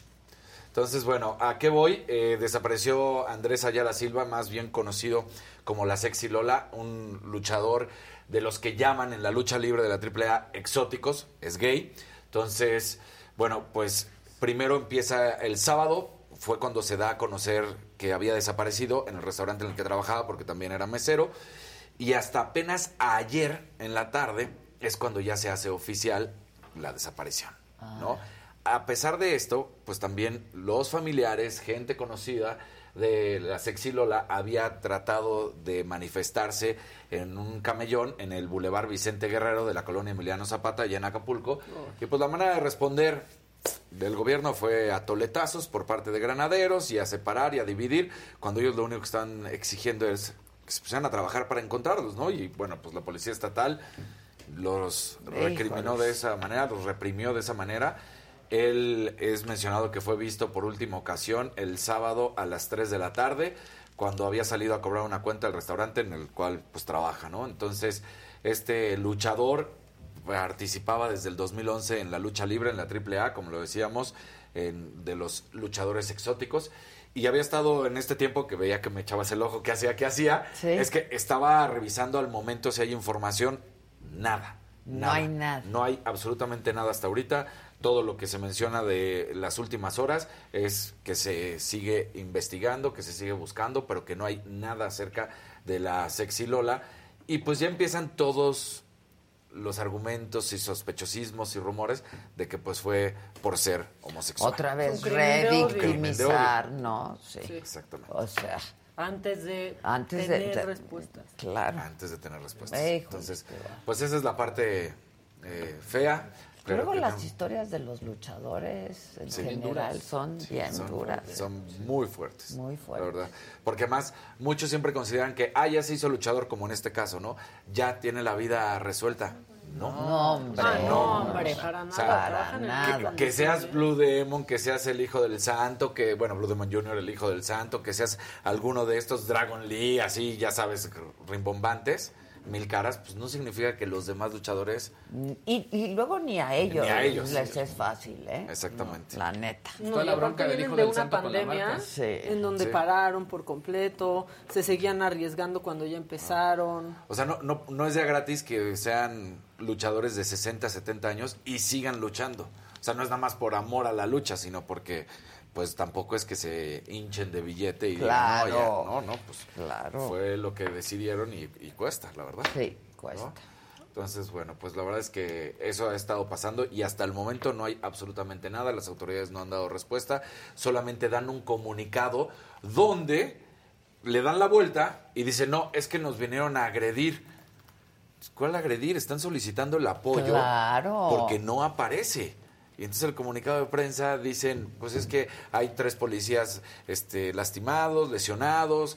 Y dices, pues sí, pero ellos estaban normalmente pidiendo que se pusieran a trabajar porque ellos sabían que era una desaparición y no que se había ido de fiesta.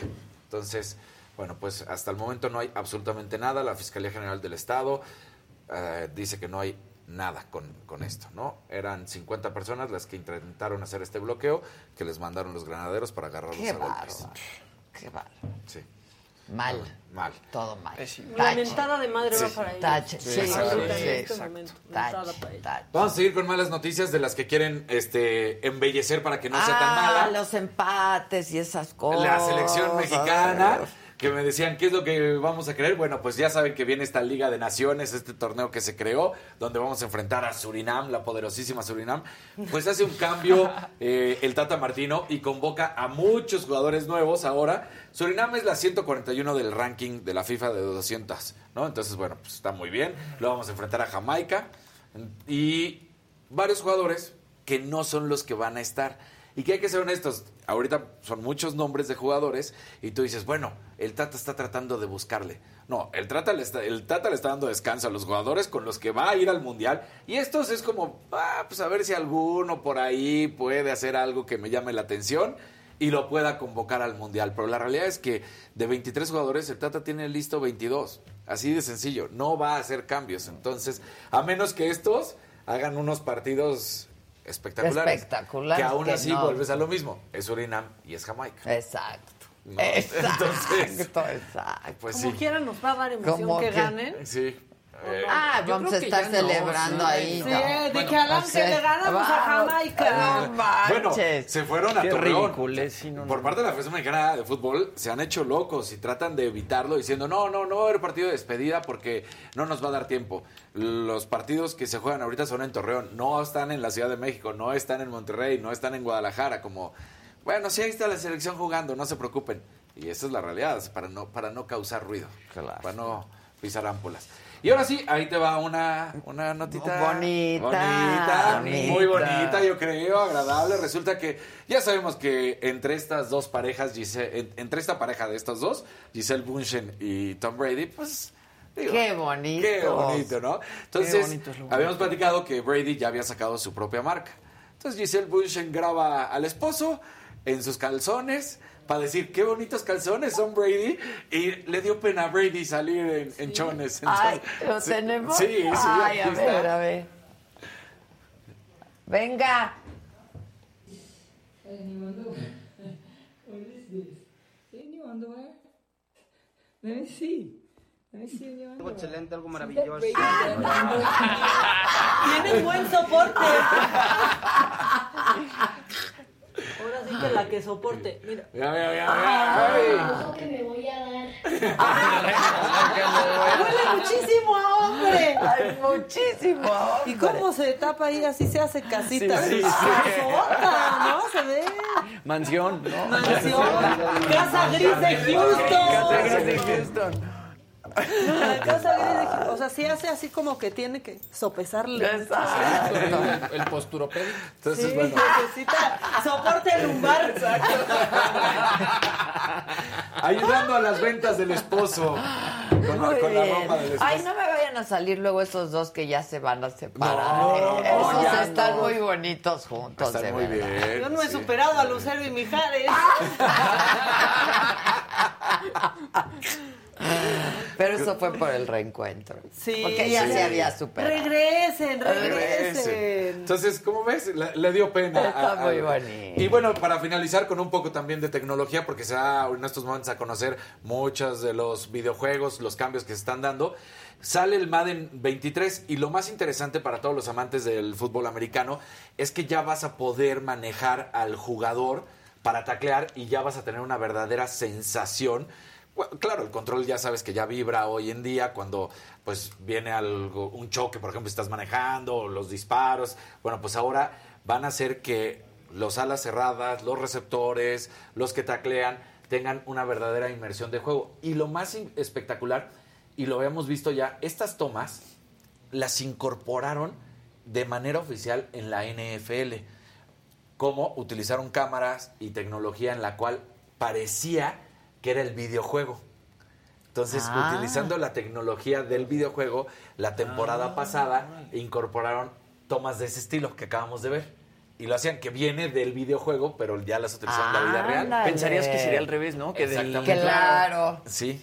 Y entonces aquí es lo que estás viendo cómo puedes taclear y cómo se utilizó para hacer. Entonces, pues la verdad es que está espectacular porque si esto es lo nuevo, seguramente habrá algunas tomas que vamos a poder ver En la lo transmisión real. Ah, está padrísimo Sí, eso. sí, ¿no? ¿Qué tienes que aportar al respecto? Que la verdad es que Madden es uno de los juegos más importantes para Electronic Arts y después de que están perdiendo lo de FIFA, pues le van a apostar todo a este videojuego. Pues está padrísimo. Sí. ¿Qué- Se les ven hasta Ahora, los músculos. yo voy a aportar Sí. algo. El día que no estuviste tú ni estuve yo, me di cuenta que los hombres no son multitask. Todo mundo güey. en el ¿Qué- chat, qué todo hacían? mundo. ¿Qué hacían? No manches. Hasta- hasta yo solito. No sirven para nada. O sea, No hay unos leer, jugar. ahí jugando. ¿Quieres perder a un hombre? Mándalo a jugar al No o manches, no. No saben, no, le, no saben hacer dos cosas. No, hasta yo ¿Quieres decía, güey, vernos en que vivo el viernes? Lo podemos volver a hacer estamos- viernes. Yo empecé a mandar mensajes de ¡Hablen, hablen! ¡Digan algo! Bueno, es motivo de divorcio a veces. Es que juega y se enajena y no pueden ni hablar. Sí, sí, sí. Yo por eso sí. ya no juego, mira, 10 años de casado. Exacto. No, no, no, pero de veras no son multitask, ¿eh? No pueden hacer dos cosas al mismo tiempo. Es que el videojuego... Cállense, Sí, el videojuego, de veras, no, no le saben. O sea, No había le silencios, había lagunas cuando De estaban pronto, sí. jugando. Mucho bache. No le saben, hablando puras ide- Ay, pura idiotez. pura idiotez. En serio, en serio. y, y silencios y, o sea, vamos a rescatarle un fragmentito de aquel viernes. Pero juntos 10 minutos en silencio. Sí. Y dos, y dos, y dos. Absorbo. Muchachos, porque el próximo viernes que se van a quedar solos y así van a, así No, van a no, andar. va a haber cambio. Ya, aprendí- ya aprendimos Ya que no, lo, lo del videojuego no, no entra. Ya no jueguen eso. Jueguen O botella, billar. Billarcito, va, va- va a haber cambio, va a haber cambio. Sí, no, esto no puede ser. El billar, no, se van a callar en lo que se concentran para No, no, no, la no, para que no y para caiga. que se les Es vaya exacto. chueco el palo. El taco. El taco, suena feo eso, pero El taco. cuando se te va Sí. para arriba el taco es muy humillante. Sí, sí, sí. No, y te ¿Verdad? llevas el paño, es más humillante, güey. No manches. Vengan esos likes, ya tenemos 3.500, nos faltan 1.500. Sí, había Y mucha pausado. opinión bastante. dividida. 10 mil, Denle, casi denle 500 like. personas conectadas. Unos quieren taza y otros lentes. Sí. Vamos a Y elegir. unos quieren Vamos, calzones usados de casarín, por ahí estaban poniendo. Ah, calzón. Y autografiados Sí, autografiados. en el DS. Pero con plumas. Autografiados En el soporte. El En el soporte. En el soporte lumbar. Bueno, muchachos, pues gracias por su participación esta mañana. Este, vamos a estos sus micros o alguno de ellos. Este, luego de las elecciones del domingo, insisto, seis estados renovaron gubernaturas. La coalición opositora Va por México mantuvo Aguascalientes y Durango. Morena ganó Hidalgo, Oaxaca, Quintana Roo y Tamaulipas. Tamaulipas, bueno, pues se irá a tribunal. Y hoy, en la mañanera, el presidente López Obrador aconsejó al PRI y al PAN que cambien sus estrategias en favor del pueblo. Eh, si yo tuviese que dar un consejo a los del PRI, pensando en voz alta, les diría, eh, reivindiquen su historia. En el caso del PAN, cuando propusimos que se elevara a rango constitucional lo de la pensión a los adultos mayores, votaron en contra, pues un pensamiento muy conservador.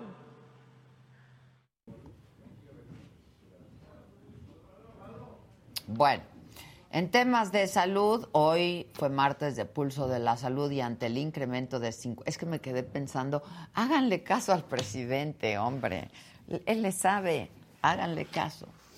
Ante el incremento de 51% en los nuevos casos de COVID-19 en la última semana, el gobierno federal ha determinado regresar los informes diarios de la pandemia, aunque por el momento el ritmo de contagios no es el mismo que de hospitalizaciones y defunciones, eso es importante decirlo.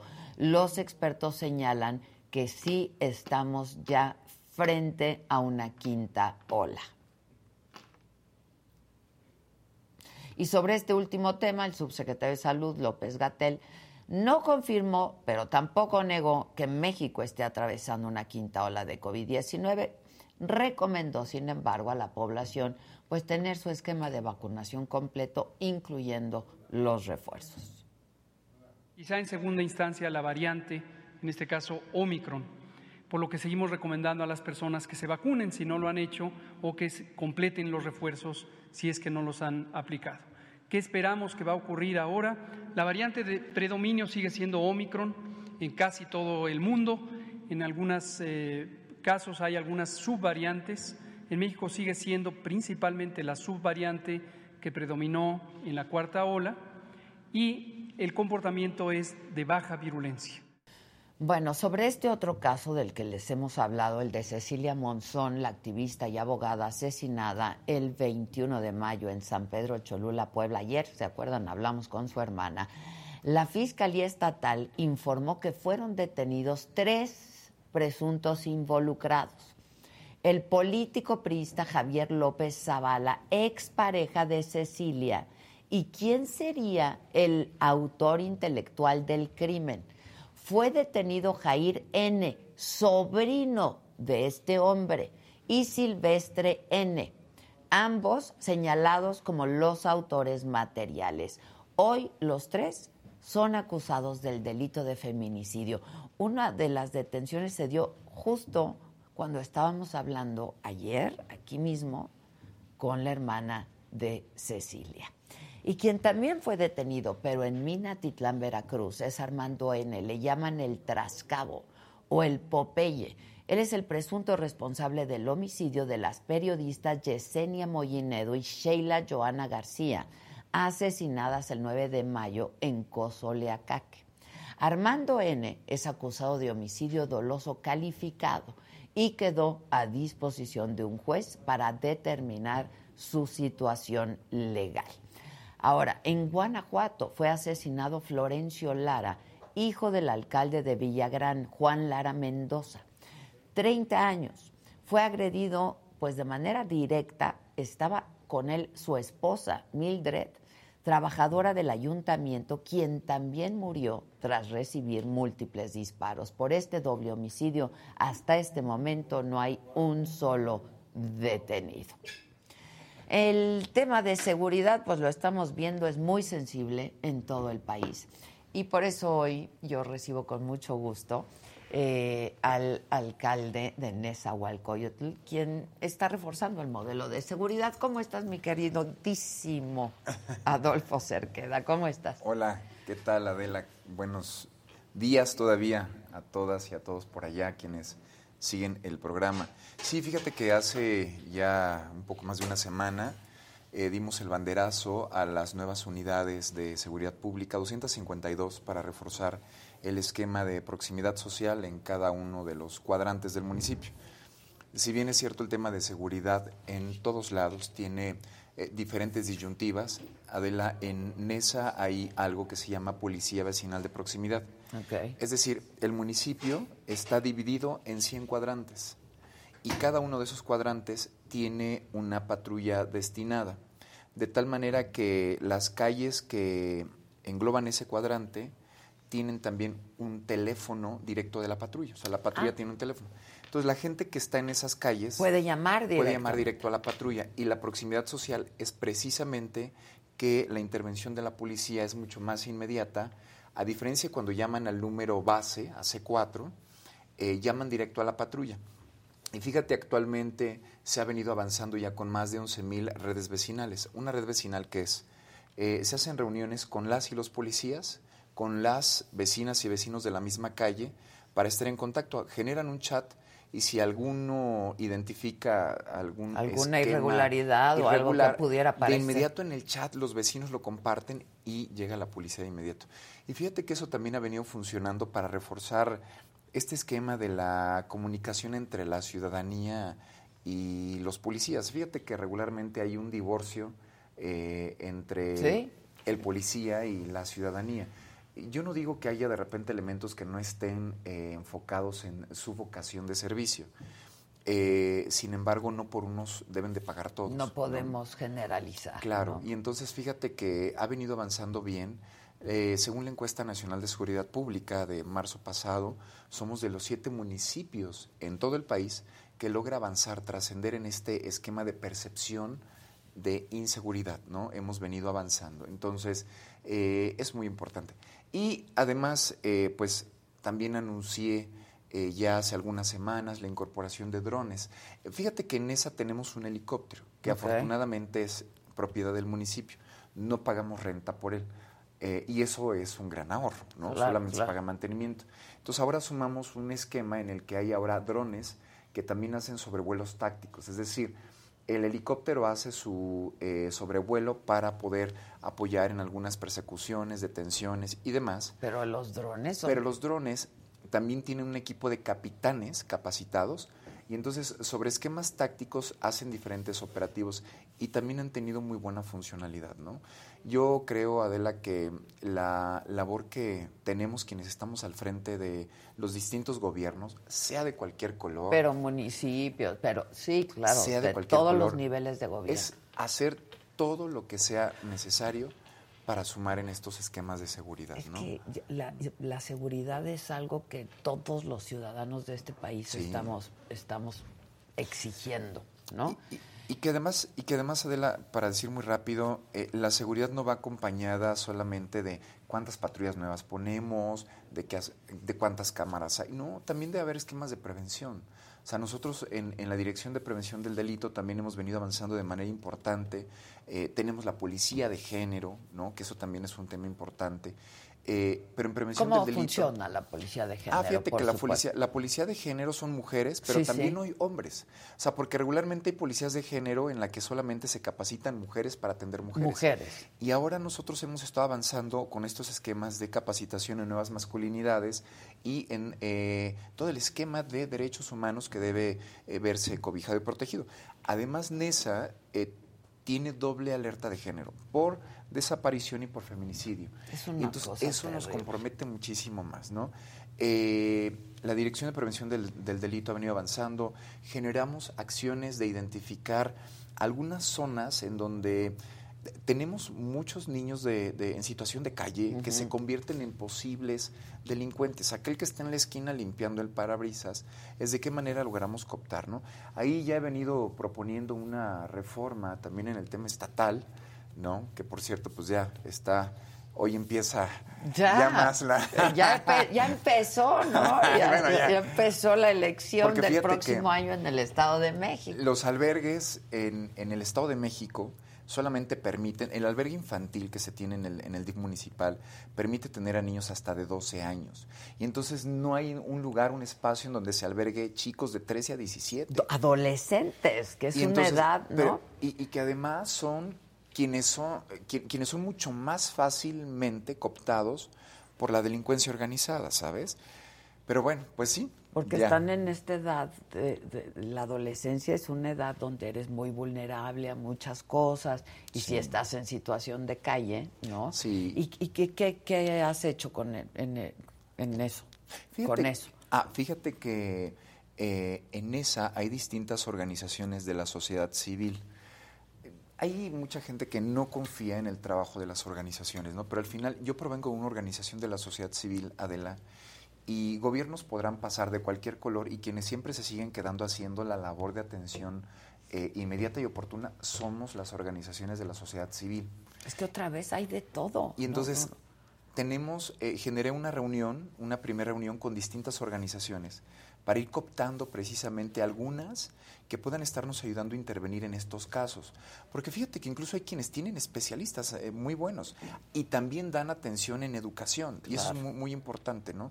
Eh, y bueno, con algunas estrategias más que estamos ahí eh, creando una orquesta sinfónica infantil y juvenil, eh, creamos también para los jóvenes un instituto municipal de las bellas artes que pueda aglutinar a las niñas, niños jóvenes, no solamente que lleven sus papás, sino algunos que también estén con esta pasión y que estén en la calle, ¿no? Oye, este, ahora, esto de las patrullas, ¿se suman a las que ya había? ¿Están siendo reemplazadas por otras? Eh, ¿Cuántas patrullas? Son 252. 252. Quiero decirte que las, las que había eran 165, ¿no? Entonces, 165 que tenían que ser reemplazadas. Exacto, ¿no? porque ya estaban en... porque ya No, estaban en una ser, situación claro, difícil. claro. Entonces hay, se sustituyen, pero además ahora adherimos eh, una eh, gran cantidad, 75 eh, motopatrullas y además cuatrimotos que van a ayudar en algunos temas tácticos en el área de prevención civil, de protección civil, de rescate municipal, de bomberos eh, y además de ambulancias. O sea, esto nos ayuda a ir blindando todo el esquema, ¿no? El, el atender la seguridad pública no es aislado, o sea, tiene que ser un esquema completo que pueda abarcar si la atención de que llegue la patrulla tiene que ver que también haya una eh, llamada de emergencia, porque ahí ocurrió un accidente donde llegó la patrulla y tiene que llegar una ambulancia, pues debemos de tener ambulancias en Claro, condiciones, ¿no? claro. Porque luego de repente también ocurre, digo ocurre, que no, no llega la ambulancia, no llega.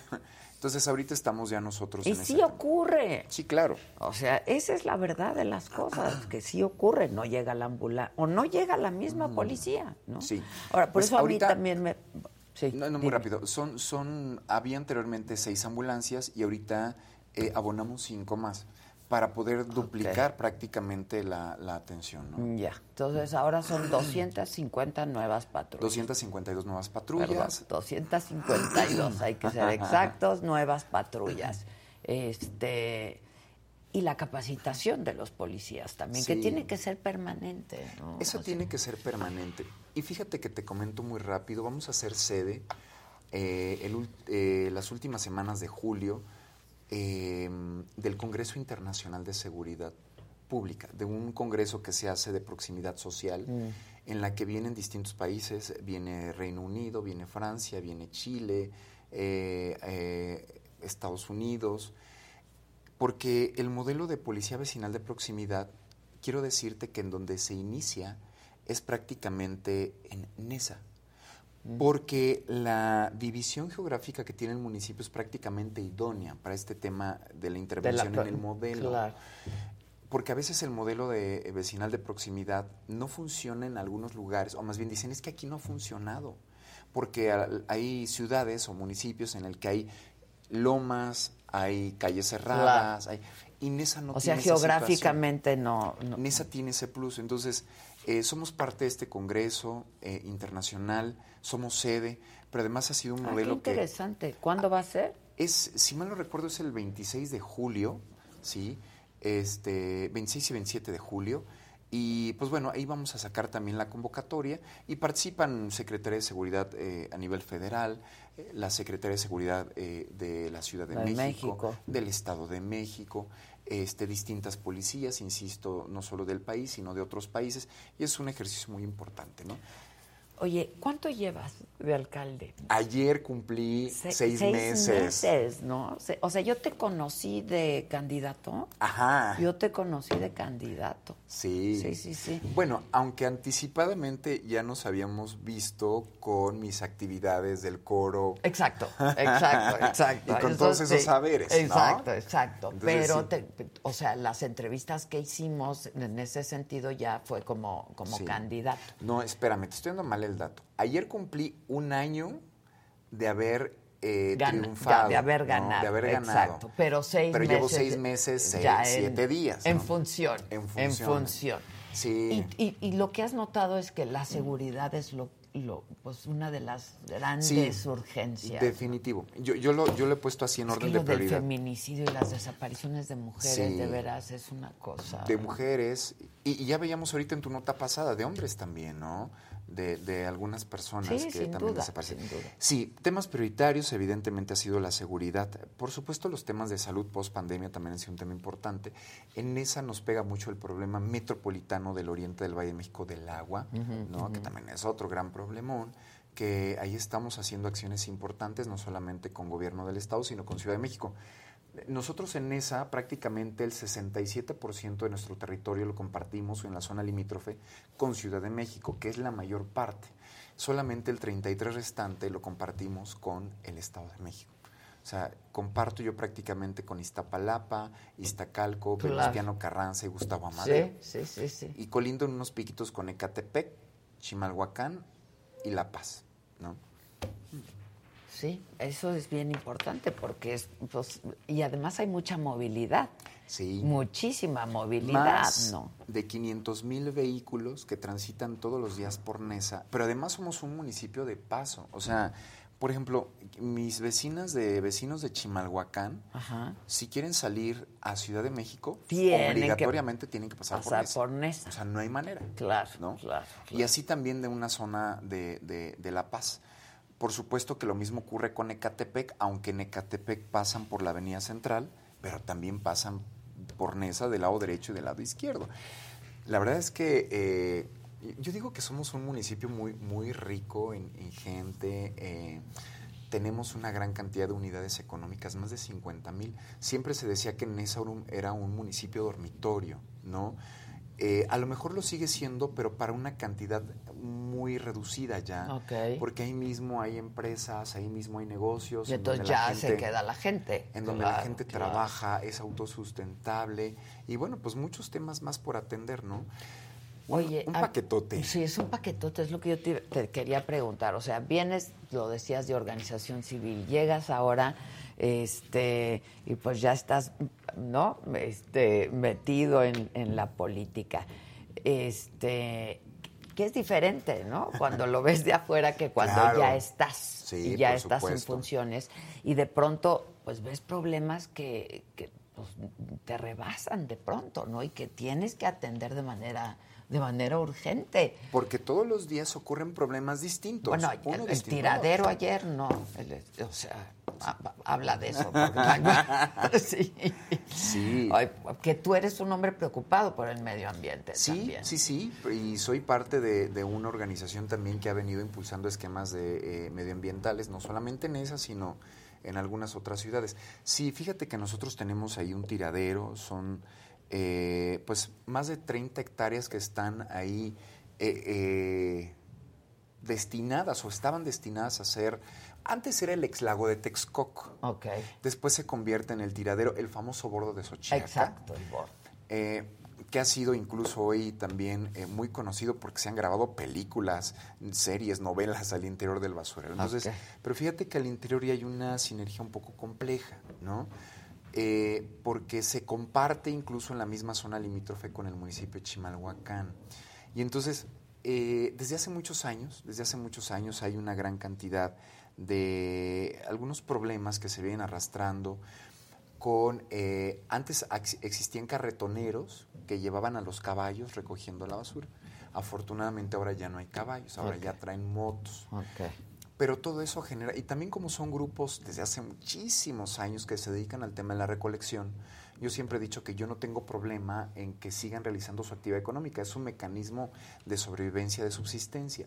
Pero Bueno, nos y- es un negocio Sí. multimillonario, ¿eh? La basura, todo lo que O nosotros sea, tiramos eso es- eso es cuesta millones y millones de pesos Sí. que nos recoge. Sí, O sea, sí, sí. Sí, es un negociazo. Entonces, eh, pues ahí lo que yo les digo es que nos tenemos que poner de acuerdo, ¿no? Eh, han habido alguna serie de eventos intempestivos porque de repente hay quien, por algunos intereses particulares, arroja alguna sustancia y, e incendia de manera Sí, queman el tiradero. queman el tiradero y entonces eso genera muchos problemas con el medio ambiente y no solamente en esa, sino en todo el valle del México, en la zona oriente, ¿no?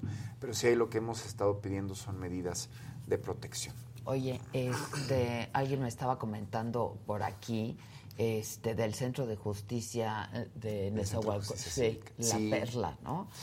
Fíjate, fíjate, te platico muy Que rápido. ahí, eh, perdón, pero comenzó con Erubiel, ¿no? Cuando, cuando era gobernador Erubiel. Sí, se comienza, eh, es, son oficinas por parte de la Fiscalía, en donde regularmente se llamaba el Ministerio Público. ¿no? Ok. Era muy famoso como el Ministerio Público La Perla, porque está en la colonia La Perla. La Perla. Eh, fíjate que comienza a construirse, bueno, a, a remodelarse, y a la fecha sigue en obra negra. A la fecha sigue en obra negra. Comienza con Erubiel. Comienza con Entonces pasan todos estos años y pasan no- y nada. Y fíjate que hay una característica, Adela, que en esa no tenemos una fiscalía que atienda delitos de género. O sea, somos un municipio que tiene doble alerta de género y la fiscalía no ha podido, eh, eh, o, o- o como tal, no lo quiero decir así porque si no lo dicen que le estoy echando grilla al gobierno del Estado y la verdad es que no. Yo he venido eh, planteando que tenemos que hacerlo en equipo y en contribución. y, y solucionar. Pero, Uf. pero lo cierto, sí, pero lo cierto es que eh, nos hace falta, precisamente en esas oficinas es en donde tendría que quedar la Fiscalía especializada en atención de delitos de género. Una mujer que es violentada en esa tiene que ir a ratificar su denuncia hasta Mecameca. O sea, de Nesa No. como a una hora, si bien te va, una hora y media sin tráfico, ¿no? Luego O en- también, o sea, se les anima a denunciar, pero pues si no tienen en dónde. No hay. Entonces sí es importante este, afianzar. Y ha sido una de las exigencias que yo he venido eh, Presentando. presentando, porque es, es natural, Adela.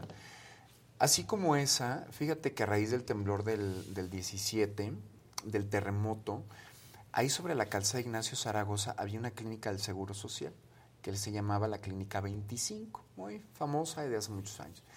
Eh, se tiene que derrumbar, se tiene que demoler, y entonces en esa, toda la gente que se atendía en el Seguro Social, eh, pues tenía que ir a, a- a esa- a ese hospital, porque era un hospital.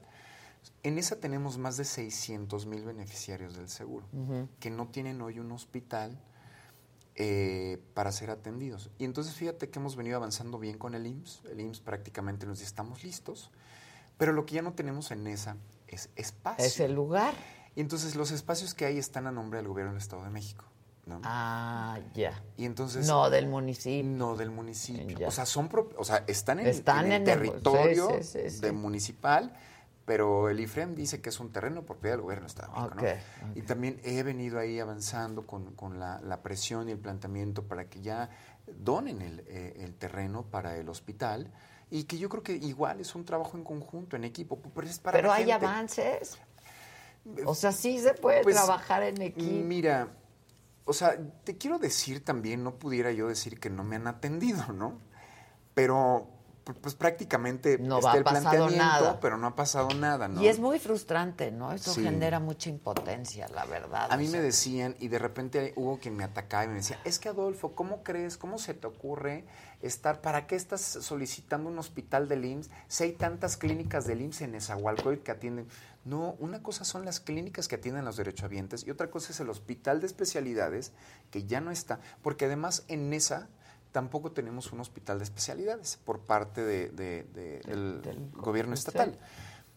El más cercano está en Ixtapaluca. O sea, Ah, otra vez tienes que. Mismo tema, ¿no? Sí. Pero insisto, yo creo que hoy, hoy es una buena oportunidad. Yo confío en que, pues, en esta coordinación que estoy teniendo respetuosa con el gobierno del Estado, este, pues se avance. Y Pues si no, pues ojalá me se tendré avance, que esperar. porque ya es época de Me elección tendré que esperar otra año y vez. medio. No, exacto, es lo que te digo, a que llegue otro Sí. gobernador, ¿no? Sí, que también eso ya está calientito, calientito. Calientito, calientito. ¿A ti te gustaría entrarle? Ay, Adela, ¿qué preguntas haces? Pues digo, pues sí te gustaría, ¿no? No, pues ¿Por qué no? Pues empiezas una carrera política. este, Sí, mira, yo- a ver, yo digo, eh, me, me lo han preguntado de, de alguna manera este, y yo he sido muy respetuoso con mis planteamientos. Yo digo, hoy desde, desde mi agrupación política y por supuesto desde Morena en realidad, yo siempre he dicho y nosotros hemos pugnado porque eh, se, que, se generan las condiciones, eh, primero políticas y lo segundo de credibilidad, ¿no? Eso es importantísimo. Que sea quien sea la candidata o el candidato tiene doble labor. Una, el convencimiento, por supuesto, con la ciudadanía, que genere esta empatía, pero lo más importante para mí es que haya la eh, confianza, eh, pero una la confianza- credibilidad. ¿Y cómo la acreditas? genuina. Pues con el trabajo, Claro. ¿no? Pues, Entonces, cuando me han preguntado al respecto, híjole, yo les digo que sería muy aventurado para mí decir, este, pues en este momento, sí, sí quiero, eh, aunque, como tú muy bien sabes, cuando estás en un empleo, digámoslo, si hablamos de escalafones Claro, de pues manera natural, quiere- sí. Uno siempre quiere trascender en su trabajo. ¿no? Claro, claro. Eh, pero yo he sido muy responsable. Digo, porque además, si yo digo quiero, no, pues imagínate. Oh, ya, ya te van O sea, con todos todo, los que ¿eh? quieren, no, van a decir, no. Ah, sí, exacto. No, y además. Pero es legítimo, ¿eh? Y se Claro. vale. Y la verdad, digo, a mí me siempre eh, me, me- me he aplaudido, porque ya sabes, el discurso político es, estoy concentrado en lo que estoy haciendo y vamos a esperar los tiempos. y- Pero oye, es algo legítimo. Sí, Como tú dices, como en cualquier empleo, pues quieres ascender. Claro, y, y yo, y yo de la- he, he dicho que para estas cosas hay que tener los pies bien sobre la tierra, ¿no? O sea, nadie pudiera decir, ya soy, soy él o la favorita, eh, porque tienen que pasar todavía muchísimas cosas, ¿no? Los ánimos se calientan, por supuesto, porque pues viene el proceso ligado al tema del 24. Claro, claro. Va a estar bien interesante, ¿eh? Sí, interesante, pero un poco polarizado, ¿no? Entonces... Como está el país, ¿no? Entonces, Pero- sin embargo, creo que eh, yo confío, o sea, yo sí te quiero decir que yo confío en que eh, podamos después de ya un centenar de años hacer esta eh, transición. Una transición. de que está pasando en el en, Estado. todo el país, ¿eh? Sí. Que está pasando en todo Ay, el país. pues así sea. Oye, sí, pues así sea. Oye, este, un tema que a mí me, me parece fundamental es, tú, y lo hemos dicho siempre, y tú lo has dicho abiertamente, es- eres el primer alcalde de Nes abiertamente gay. En el Estado, este, pues sigue sin haber un reconocimiento, ¿no? Pleno a los derechos de Sí. pues, la comunidad LGBTQ más. LGBTIQ más, más, más, Más, más, más, más. Sí, fíjate que eh, hace algunas semanas en, en el Congreso local nuevamente echaron para atrás El, el matrimonio el, igualitario. el punto eh, para aprobar el matrimonio igualitario. Yo desde aquí hago un llamado a mis compañeras, compañeros, legisladoras, legisladores que están por ahí en esta labor, más allá de cualquier color, de verdad, miren, eh, hay que entender que más allá de las filias, las fobias, las ideologías, las creencias eh, religiosas incluso, espirituales como sea, yo creo que no pudiéramos dejar al lado el honrar y reconocer el valor del individuo, el que cada quien tiene derecho a amar como elija y que yo siempre he dicho, mientras alguien no nos pida algo, que la gente haga lo que requiera hacer, porque no le estamos dando nada para, para Sin que haga su afectes a vida. los otros, claro. ¿no? Y entonces yo, yo sí hago un llamado respetuoso. Eh, quiero decirte que además este sábado es la marcha del orgullo LGBT en, En esa. esa, ya lo sé, que, que es En la esa. primera marcha, ¿no? Es la De lo- primera marcha. Mira, bueno, es O la primera marcha que tiene como ya este esquema ah, organizacional, ¿no? Ok. Pero digamos que ya es la, el cuarto esfuerzo. Ok. El cuarto esfuerzo. Me tocó ser parte del primer esfuerzo, ahí por ahí del 2000, eh, el 2008. Ok. Con mucho miedo y éramos siete gentes, entonces... Y con miedo. Es Sí. que eso es. Pero, pero bueno, al final para nosotros fue una actividad que se quedó como, pues se quedó aislada, ¿no? Eh, como nos decían el club de Toby, pero qué bueno que hoy haya mucha más eh, apertura. Eh, Me preguntaron ayer si Nesa estaba listo para tener una marcha LGBTIQ más. Y yo decía que la gente de Nesa ha sido muy respetuosa. Conmigo lo que han dicho la gente es, a mí no me importa qué onda contigo mientras des buenos resultados. Claro, O es sea, que es un asunto de y eso tendría que ser así. Entonces Sí. el sábado... Eso está padre. eh, sí, a las 11 de la mañana Hay es el una llamado. A las 11 de la, de la mañana es el llamado. Hay un comité organizador, lo quiero decir. Quiero enviar un reconocimiento a, eh, a quienes están involucradas, involucrados e involucradas en la organización. Yo me he mantenido no no al margen, es decir, porque tiene que ser un, un tema de organización De- de- de ciudadana. ¿sabes? ciudadana, Porque si no se convierte en un evento organizado por el, Por el gobierno. municipal- municipal en el que yo marcharé, marcharé como ciudadano, marcharé como eh, defensor eh, y como lo que he hecho siempre, ¿no? Seguir pugnando por la equidad, eso es lo más importante y por el respeto. La cita es a las 11 de la mañana el sábado de la glorieta del Coyote a la explanada del Palacio Municipal y después ahí se arranca un festival eh, cultural, estará mi- mis bellos eh, México de Colores y Coro Gay Ciudad de México serán también invitados. Ay, qué padre. Invitades. Aquí casi lloran con el coro al otro día. No, no Sí. casi lloran, lloraron, lloraron. Sí, entonces, eh, y una gran cantidad de aliadas, aliados, aliades que estarán también eh, haciendo... Acompañando, este, porque- Acompañando la festividad, este eh, show, eh, drag. Va a ser, va a ser colorido, pues. sí. Va a ser colorido. Y por eso me decían que Inés estaba listo. Y yo les digo que la gente es muy respetuosa y es un evento que a mí me da mucho gusto que hoy haya un grupo de chicas, chicos, chiques, que, que estén en esta dinámica, ¿no? Porque también es gente muy joven la que lo está organizando. Digo, no es por, no es por otro... yo- yo- Tú eres muy joven, yo, pero... pero... pero, ya, en este mes ya, ya alcancé los 40, ¿no? Ca- Calla. Me toca la prueba de los 40. ¿Se puede repetir? Exacto, exacto. Entonces, este, me decía un amigo hace poco, oye, pero esa tú la repites muy seguido. Eh, la verdad es que yo creo que tenemos que ver hoy las cosas con una suma naturalidad. Y, Está ahí, y no- y existe, no es una realidad. Cada Claro. quien que haga lo que quiera mientras no afecten a los otros. Claro, y sabes algo, Adela, digo, yo conozco muy buenos amigos y amigas, incluso de organizaciones rel- religiosas. Digo, porque también la comunidad LGBT a veces me ha recriminado un poco que por qué tengo como esta relación tan adherida con algunas organizaciones. Es Bueno, por dos la funciones. gente también tiene su fe, aunque Claro, tenga... Claro. Pero es por dos funciones. Una por mi parte institucional y la otra es porque realmente tengo amigos, gente que amo y me ama, eh, católicos, cristianos, testigos de Jehová, evangélicos. Y entonces, fíjate que yo lo que siempre les he dicho a muchas y muchos de ellos es que eh, no es que yo vaya tampoco eh, con mi propósito de convertir a nadie.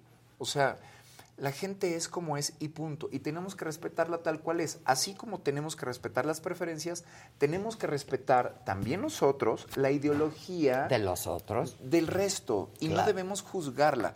Porque entonces ahí estamos haciendo un efecto boomerang, ¿sabes? O sea, nos sentimos atacados, Y entonces pero ataca. también estamos atacando. Y yo creo que eso es lo que ahí no, a, a mí desde mi parecer no funciona, ¿no? Tenemos que, debemos de tener ahí mucho respeto. Oye, vamos a cubrir la marcha, ¿no? Sí. Vamos a cubrir la marcha. ¿Te vas a colorear? Oye, esta- ¿Sí o no? si me acompañas, sí. No, no, no, no, no, no. Dime si te vas a... te- vamos a cubrir, sin duda, pero ¿te vas a colorear? Este, no lo ¿Ya sé. has marchado coloreado? Ya. Sí. ¿Como dragueado Sí. o cómo? Ándale. Sí. Hace muchos años, fíjate que, porque además, em, no me da pena, Adela. Adela, te voy a, decir una cosa que, que a lo mejor y, y nadie sabe y nunca lo he dicho públicamente. ¿eh? Pero fíjate, cuando yo era mucho más joven de lo que soy ahora, por ahí de los 21 años seguramente, este, yo fui parte incluso de algunos certámenes de belleza gay, ¿sabes? No me digas. Y mi mamá y mi papá me acompañaban. Uy, Yo me acuerdo que bueno. una ocasión me tocó participar, porque participé en Señorita Estado de México, ¿no? Gané. ¡Wow! ¡Wow! ¡Quiero esa foto! Y yo y la tengo en la foto. Yo tenía el número 11. Ok. Y entonces me acuerdo muchísimo, nunca se me va a olvidar la escena, porque además mi mamá me ayudaba a comprarme cosas. Mi mamá. Ajá, ajá. Y mi papá ahí en el lugar del evento gritando, ¡Once! ¡Once! ¡Once! mi papá. Qué ¿sabes? bendición, ¿eh? Porque no a muchos les Mi pasa. papá era el papá de, de- de muchos amigos más. Mi Claro. papá era el hombre más amoroso, el hombre que cuando se entera qué onda al respecto de mi vida, nunca me cuestionó, solamente un día en un traslado en el vehículo me dijo, mira, no sé lo que tú quieras hacer ni lo que a ti te guste, eres mi gallo, eres mi orgullo y nunca voy a dejar que nadie te ponga la mano encima. Ah. Esas fueron las palabras de mi papá, ¿no? Y hace la diferencia, ¿eh? Claro, porque hace la hemos diferencia. escuchado unas historias. Por cierto, en los próximos días se va a estrenar una temporada que hicimos a propósito del mes del orgullo gay, ¿no? Este, con las perdidas, las famosas perdidas que le hemos llamado ni tan perdidas, porque no están tan perdidas. Ni tan perdidas. Y Ni grandes, tan y grandes sorpresas ahí, ¿no? Grandes sorpresas ahí, pero estaba, estábamos en el proceso de edición ayer y eso, y las, las escuchaba. Y una de ellas decía, mi papá no me habla hasta la fecha, ¿no? Y eso es durísimo, o sea, pero como ese caso, muchísimos Sí. otros. Y, y yo, Adela, soy lo que soy gracias a, a mi red primaria, ¿no? Que es mi familia. Tu familia. O sea, eh, gracias a mi madre y a mi padre, soy quien soy. O sea, yo soy lo que soy eh, con esta libertad y con esta apertura. ¿Por qué no me ha dado miedo el mundo? Porque he tenido, tenía yo lo más importante, que era el amor de mi padre, que era el amor de mi madre, y que no solamente me contuvieron, sino me apoyaron, fueron mis cómplices en mis aventuras. Adela, un día, te voy a platicar ya muy rápido. ver. Me tocaba ir, me contrataron. Yo era bailarín, bailarín Sí, eso sí profesional. lo sé. Y trabajaba yo en distintos shows y hacía teatro musical y hacía un montón de cosas, ¿no? Pero un día, pues de juego, pues me caractericé. Y entonces hubo a quien le gustó y me contrataron. ¿De qué? ¿Sabes? Para dar un show. Yo personificaba a Catherine Zeta Jones con el musical de Chicago. ¡No! Bueno, y entonces yo tenía que arreglarme todo en casa. Y mi papá, pues en aquellos años no había automático en la puerta. Entonces mi papá salía, yo me cambiaba en casa y mi papá salía rapidísimo a la calle, veía... Que no pasara nadie. Ya, listo, hijo, puedes irte. Entonces me subí al coche y me iba, fíjate, mi papá. Ay, qué fantástico. No, sí. Oye, ¿y entaconado y todo? Ay, no. Yo quiero ver esas fotos, ¿eh? Sí, te lo voy a enseñar. Yo quiero ver esas Sí. fotos. ¿Y qué diste? ¿Un solo show? No, muchísimos. No, Digo, es que después, ¿sabes qué pasó? Que me empezó a ir muy bien. y entonces. Ah, Eso sí me paga. ah, y así me lamenté muchos años. Gracias a eso, yo logré sacar adelante. Gracias a. eh, yo estudiaba en la universidad, en las tardes trabajaba dando clases en algunos gimnasios o estudios de danza. Los fines de semana trabajaba en eventos, convenciones y había audiciones, lo que fuera con artistas o lo que fuera que tenía que ir a bailar. Y en las noches, jueves, viernes, sábados y domingos yo trabajaba de noche. Y gracias a eso mantuve mi universidad, me compré mi primer carrito, me compré mi primera propiedad. O sea, me- bendito Dios, me, siempre me ha ido muy bien. No y me te puedo quejar. administraste bien también. Y entonces, este, no, me iba re bien. Sea, y- fue- yo creo que fue uno de los, de los, este... Mejores etapas económicamente. Sí, porque, me Oye, pues imagínate, en aquel tiempo, Adela, yo termina, porque era todo un show, o sea, era, tú veías a O sea, una- bien puesto. Era una BD dando show, porque imagínate, bailarín, pero además acróbata, porque siempre hice acrobacia porque fui gimnasta, ¿no? Entonces, era todo un espectáculo y traía bailarines y todo lo demás, o sea, de primer nivel. Y entonces pa- cobraba yo y cobraba muy bien, ¿no? Y además de eso, en aquellos años, que te estoy hablando hace Sí, tantos años, sí. me llegaban las propinas de a mil, de a dos mil. ¡Guau! Claro. no, Bien. sí, era, era una cosa muy bella. Oye, ¿tienes pareja? Ya que estamos. No, no tengo pareja. o sea, todo padrísimo. Pero, no, tengo pareja. No, ha sido, pues no sé, eh, hace, hace, hace poco un amigo mío charlábamos y me decía, ¿sabes qué? Es que creo que, que me decía, es que creo que los espantas, ¿no? Y él me sensibilizaba porque yo, no- yo no lograba entender de si tengo todo esto en mi vida que me siento feliz, me siento un hombre completo. Digo, tampoco es que esté buscando una pareja. Pero siempre es bonito. Pero siempre es bonito, porque no es lo mismo, no es lo mismo este momento de, de, eh, afecto y de amor que tienes con tu familia, con mi hijo, con mi madre, con mis hermanas y amigos, a este esquema de intimidad que Claro, tienes con una alguien, ¿no? pareja, claro. Y un amigo me sensibilizó, hace semanas me decía, ¿sabes qué? Es que seguramente lo que tú eres hoy día y cómo has trascendido en la vida, seguramente a mucha gente eso le impone, ¿no? Y él me decía, ¿nunca te has dado cuenta? Y sí, sí es cierto, me puse a reflexionar y ha habido gente que ha llegado increíble a mi vida y, y de repente eh, eh, como que se espantan, ¿no? ¿Y se van? Ajá. Y, y digo, bueno, pues a lo mejor puede ser que sea eso, pero aunque no, no necesariamente lo, lo, lo estoy buscando, este... Estaría padre. Estaría padre. Siempre es padre. Voy a Sí. ponerme en búsqueda. Para ti, para ti, para No, ti. bueno. Y tú también, hijo. Está bien. Haz lo tuyo. No, pues te felicito mucho. Qué padre. Yo de veras reconozco mucho la gente que, pues, que es natural, que es abierta y que es plural, ¿no? Este, así hay que ser en la vida, la verdad. Y que esto, Adela, no me quita, primero, no me hace más mejor ni diferente, pero tampoco me hace ni el menos ni el peor. Y que mi tipo de vida o mi estilo de vida, ni mi profesionalismo, merma, por supuesto, en mi trabajo. O sea, nada de todo esto que yo platico, ni digo con toda apertura, nada de esto merma. No dejo de ser un hombre profesional riguroso, que se ha venido especializando y empeñando en contribuir desde mi pasión, mi compromiso, ¿no? Yo, yo siempre he dicho, Adela, que no es lo mismo trabajar desde un estado de completitud a un estado de carestía, Claro. ¿no? Y en mi caso, soy lo que soy, soy feliz, lo que tengo, poquito, mediano, mucho, como cada quien lo vea, me hace feliz, no necesito más, eh, tengo lo que requiero, tengo lo que me da un equilibrio en la vida, que es mi familia, mi hijo. Si no fuera hoy presidente municipal, yo seguiría teniendo, bendito Dios, mucho trabajo, con qué comer. Entonces, este esquema de completitudes, yo creo que lo que hoy tendríamos que estar haciendo en general en el sistema político de nuestro país, en cualquier partido.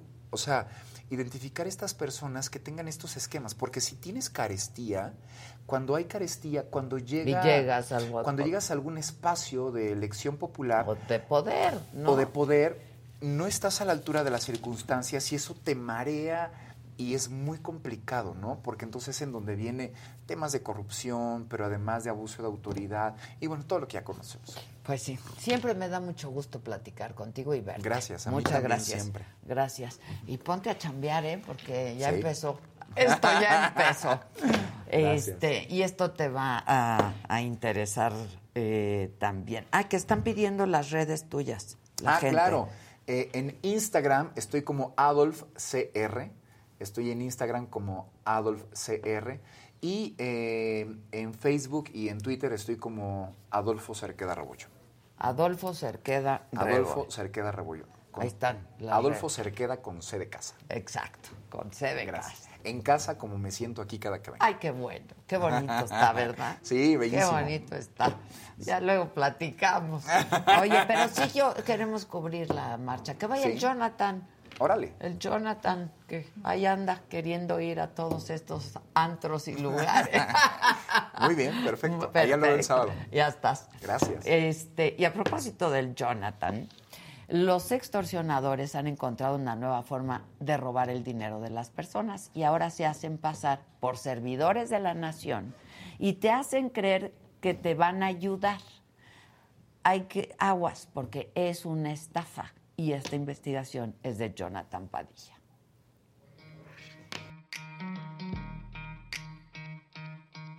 Los extorsionadores ahora se hacen pasar por servidores de la Nación de la Secretaría de Bienestar. Su modus operandi es el siguiente. Primero llaman a la víctima por teléfono. La pregunta es el primer anzuelo. ¿Tienes familiares con alguna discapacidad o adultos mayores en casa? Si tu respuesta es sí, ahí comienza la estafa. Me comentó que hay un dinero rezagado para la gente que está discapacitada y que tenía que ir a recogerlo, pero para que yo lo fuera a recoger, yo tenía que hacer un depósito de mil pesos a una cuenta de Banorte. Fui, hice las, los depósitos y cuando hago los depósitos me vuelve a marcar, porque todo fue llamada al principio, y me dice que tenía que liberar estas tarjetas. Para poderlas liberar, tenía que hacerle un segundo depósito. Luego todo se hace por medio del chat de WhatsApp. Los extorsionadores ofrecen tarjetas de los programas de bienestar a cambio de dinero. El trato es amable. Incluso aparentan que les importa el bienestar de las personas. El extorsionador se pone un nombre falso. En este caso se identificó como el licenciado José Luis Hernández. Se ostentó como servidor de la nación y pertenecer a la Secretaría de Bienestar. Luego, envía fotos de sobres con las tarjetas. Además, en su foto de perfil muestra una con el programa de pensión para adultos mayores. Esto fue más o menos en un periodo como de unos 10 días hábiles. Y entonces, pues como la insistencia fue muy fuerte y la presión también, entonces pues yo seguí creyéndole hasta que el señor, el licenciado José Luis Hernández, el día de ayer me dijo que por su culpa había, lo había yo metido en problemas en su trabajo, pero que bueno, que me iba a dar otra oportunidad y que nos veíamos en un hotel y que yo le pusiera hora y día y ahí me iba a entregar las tarjetas. Ya cuando me dijo eso, obviamente, la verdad, no me sonó nada, nada, nada congruente. Después de una breve conversación, empiezan a pedir depósitos de dinero. Primero solicitó una transferencia por 1.600 pesos para supuestamente tramitar la tarjeta. Amenazan con cancelarla si no se deposita el dinero. Me lo dijo Adela documentó el momento en el que el extorsionador intentó robar nuevamente a su víctima. Pues ahora sí que, mire, yo le voy a ser muy sincero, lo único que tendríamos que realizar, señorita Nora, es el depósito restante para poder hacer el retiro. No hay otra forma. ¿Cuánto sería, licenciado? Son, son 1.600. Este, ¿lo podría yo ver en algún punto? Y se lo doy en efectivo. No, no, no, no, no, a mí no me lo puede dar. A mí yo no se lo puedo recibir, yo no le puedo recibir nada. Mire, señorita Nora, yo lo único que le pido a usted, si usted quiere ayudar a su hermano, nada más haga su depósito de los 1.600 pesos que quedaron pendientes ese día que metió a no sé quién y yo le eh, yo ya la- yo ya la cito para que usted pase a mi oficina y le entregue sus tarjetas. Usted es servidor de la nación, ¿verdad? Sí. Ok. Y está en la Secretaría del Bienestar. A ver, mire, ya todo eso ya se lo dije, señorita Nora. Sin embargo, el extorsionador se molesta por la serie de preguntas que le hace la víctima. Ahí comenzó la agresión y las amenazas. Es que me, me hice bolas. Discúlpeme, me hice bolas. Entonces como que ya me perdí un poco. Bueno, mire, pues para que no se pierda usted ni nada, lo único que tiene que hacer es hacer su depósito a la tarjeta Scotiabank por 1.600 pesos. Ok, licenciado. Bueno, mira, entonces voy a ver de qué forma puedo conseguir ese dinero.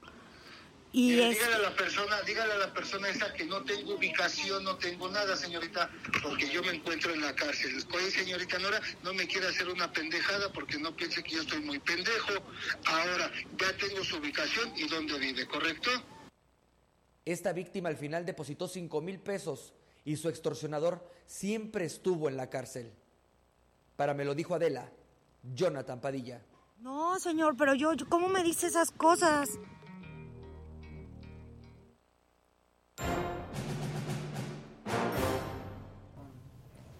Bueno, pues siempre hay mucho de todo y pasan muchas cosas en este programa. Esta, esta persona, bueno, Claudia Aguilar, ¿cómo estás? Muchas gracias. Hoy no hay. Hoy no hay Hoy no hay extrañamos Ilan y le mandamos un gran saludo. Bueno, yo lo vi ayer, Sí, entonces no, no, su corazón de madre va, va a cumplir con el país y su trabajo. Exacto. Este, esta persona yo la conozco y me llamó por teléfono y me contó lo que había, lo que había pasado y tenía las grabaciones y todo. Y entonces ya eh, le pasé la información a Jonathan y se puso a hacer una investigación y están haciendo pues estafas con este horror. tipo de cosas, pues los servidores, pero de la extorsión, ¿no? Entonces hay que tener, Hay que tener cuidado con los servidores. Pues le explico, Pues le para que- explico. Para que no se haga bolas, bueno, Sí. pues le explico. ¿Cómo la voy a extorsionar? ¿Cómo la voy a extorsionar? Y además no tengo paciencia para extorsionar. Exacto, exacto. Ni siquiera voy a hacer el típico de mira, yo ni tengo tiempo ni paciencia. Necesito Necesito. extorsionar en chinga, en chinga, en chinga. Y si hay más ¿no? gente que le ha pasado esto, Que se pongan en contacto, que nos avisen No, y si sí, nos están viendo. Sí ha habido más gente, porque a raíz de eso eh, nos Salieron empezamos a enterar. Este, pero bueno, si a alguien de ustedes le ha pasado esto, pónganse en contacto y, y para atender. Pues sí, ¿Qué onda, mi. Clau? ¿Qué onda? ¿Cómo viste? ¿Cómo ves? ¿Cómo, cómo, o ¿Qué cómo tal nos todo? ves? ¿Qué tal? ¿Es martes de qué? Martes De. Y Están como muy sentos. A los servidores de la extorsión, Por lo menos que a los servidores de la Sí, extorsión se la merecen, ¿eh? claro. Ya, ya recordé el martes de mentadas. Y Es a que- tu, ese señor que presentaste, que ya está su Ah, que nombre. hasta su nombre se nos el- olvidó. Javier Alejandro Maza Cruz, presidente municipal de Ocosocuautla. ¿Tú vas y chingas a tu madre. Que estuvo di, di, di, que estos muchachitos de hoy en día que quieren ser lesbianas. Pero o- se la sabe mejor yo- que yo. Todas, las categorías. más Y y Z, Sí, se la bueno. sabe todas. Se sabe todo el abanico. Todas Estás las siglas. muy enterado Está para muy estar tan en contra, señor. Sí, sí. Pero vete muy lejos. Oye, justo ahorita que venía, porque dije, vamos a hablar de la paridad de género. Exacto. ¿no? Para algo un poco más alegre, para por lo menos en términos de postelección. Dije, ¿para qué hablamos que el resultado electoral con Ese algún ya tipo... está. Ya está, lo han analizado demasiado, pero ¿qué tiene que ver con la, la reforma de paridad? Porque además ayer 6 de junio se cumplieron tres años, en 2019 se aprobó esta reforma. La, la regla. La, la regla La de paridad, bueno, el principio de paridad, ¿no? Porque como regla de paridad en cuanto a candidaturas estaba desde el 2014 en la Constitución, en este eh, mandato, digamos, a los partidos a que postularan mujeres y todos sabemos la larga historia y el camino que hay. Pero bueno, la verdad es que sí, desde esa aprobación del 2019 al día de hoy, pues el camino que sigue y el reto que está por venir. Entonces, eh, ligando con lo que decía Maca de esta persona a la que le tocó la mentada este martes, pues sí, empiezas a buscar como información de paridad de género y es uno de los temas que luego también genera como mucha hostilidad, entonces empiezan que sí es ideología de género, aunque no tiene nada que ver una cosa con la otra, sino que más bien tiene que ver con garantizar participación política pues, de las mujeres y en esa representatividad pues ir acompañando agenda de los derechos humanos de las mujeres, ¿no? claro. Que no es equivalente, aunque digo, si me preguntaras a mí me encanta la idea cuando va agenda de derechos humanos de las mujeres con derechos en corte a lo mejor o en clave feminista, pero no, o sea, al final del día el tema es abanderar los derechos humanos de todas las mujeres a partir de, pues, garantizar espacios, participación política, debate e inclusión, ¿no? Que, que bueno, a mí nunca me gustaron las cuotas, pero si no hubiera sido por las cuotas, pues no Y, habría. y ese es el gran debate. Sin cuotas no llegas. No O sea, sin cuotas no llegas y está comprobado, probado, demostrado. Pero No este llegas. falso debate es terrible porque lo bajas a cualquier debate, por ejemplo, a cuotas para que existan más profesoras o más docentes, por ejemplo, en una facultad de Derecho. ¿No? Y entonces te topas con este debate. Es que a mí no me gusta, no van a llegar los mejores perfiles. Híjole, si tradicionalmente llevas más de 100 años teniendo eh, solo profesores Claro, hombres, o sea, ¿qué te garantiza que son los mejores perfiles? Claro. O que estás cerrando la puerta y dejando fuera a otros.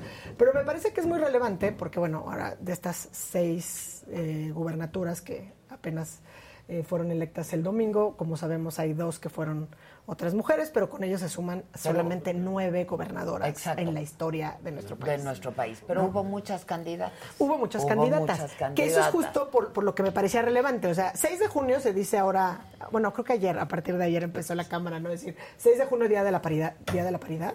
Pero en esta paridad, eh, reconocer este trayecto, ¿no? Como dices, no me encantaban las cuotas, pero veníamos desde los 90 con una cuota del 30% Sí, mínima. mínima. Mínima.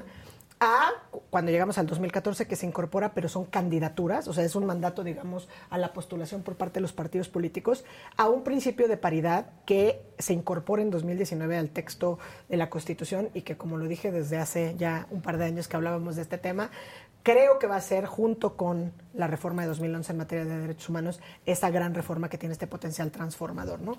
Lo vimos recientemente en políticas públicas como la del Poder Judicial Federal, que establece esta incorporación de paridad de género e igualdad sustantiva o igualdad entre los géneros, que hace que incluso tengan un reconocimiento internacional por parte de la OEA. eh, el Poder Judicial Federal, ¿no? Es el único en, Latinoamérica. Y en términos generales, también el mandato de paridad que tenemos en México ha sido como un parteaguas por lo menos en toda Latinoamérica. ¿no? Eh, si ustedes están familiarizados en Chile, que se está viviendo este Sí. proceso de equivalente a una asamblea constituyente, ¿no? que es el proceso de la convención constituyente, uno de los temas que de repente está polarizando a la sociedad porque no se socializa bien es precisamente el tema de la paridad, De ¿no? Como que uno tendría que pensar esto que garantiza espacios de participación política y además porque viene de una convención, digamos, de constituyentes paritaria, Paritaria, también. ¿no? claro. Entonces, No tendría que generar no tendría que- debate. pero es que genera en la sociedad, Claro. ¿no? Porque es a donde tienes que hacer estas transformaciones, ¿no? Entonces, bueno, me parece muy interesante porque, como decías, estaban no solamente que ganaron dos, sino que había varias candidatas, por ejemplo, en Oaxaca, donde estaba muy cantado que era Salomón Jara, Sí. este, había dos candidatas, ¿no? Y, y bueno, pues Estaba creo que hay que... cantado, pero ¿cómo ganó? Sí. 35 puntos. 35, arrasó. Arrasó. No, también hay mucho que comentar. Eh, oye, pero es que lo entrevisté en la mañana, bueno, o sea, hace un rato, y me y entonces le dije, bueno, la, la abstención fue factor, ¿no? Me dice, sí, es que la gente como ya sabía que íbamos a ganar, pues ya no va a votar. Ya se acomodaron.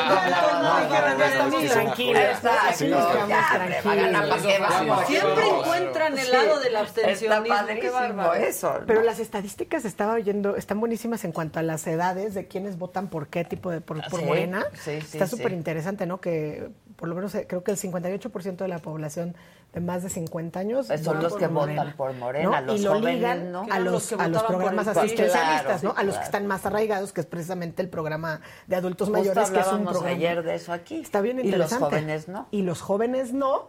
Porque tampoco ha funcionado mucho, creo yo. eh, Los otros programas. Los otros programas. Claro, ¿no? o sea, de no jóvenes construyendo Destruyendo el el futuro. futuro. Sí, luego, ¿Se acuerdan de nuestro joven? No, nuestros El jóvenes Gus. ya luego. Yo sí extraño al Gus, era Pues, un personaje increíble. Pero lo extrañamos porque era un personaje, Un pero ¿dónde lo poníamos, porque- manita? Era un personaje. Pues sí, pero la verdad es que se me hizo súper interesante la estadística. Y sí, bueno, Sí. ves Oaxaca, que además es mi estado. Y bueno, primero nada más cambió de mote, o sea, pero la verdad es que es la misma clase política y los mismos Los grupos, o sea, no ha cambiado nada. Pero sí era relevante, por ejemplo, eh, el surgimiento de personalidades de la política, por ejemplo, como Alejandra Morlán, ¿no? Eh, la que fue candidata por Movimiento Ciudadano. Y creo que es un perfil que vale la pena seguir desde cómo ha surgido ¿no? en la arena política y que obviamente pues también para ellas es bien complicado enfrentarse no nada más a estos aparatos de Estado, ¿no? sino a todo lo demás. Perdona. A mí las, las mujeres de Movimiento ¿Quieres dejar de jugar Ciudadano con tus equipos? me emocionan Ah, sí, a mucho. mí o sea, también. Mujeres como Patricia Mercado, las morras de Movimiento Ciudadano. que creo que es algo que ha hecho bastante bien Dante, Dante Delgado. ¿no? O sea, hay que decirlo.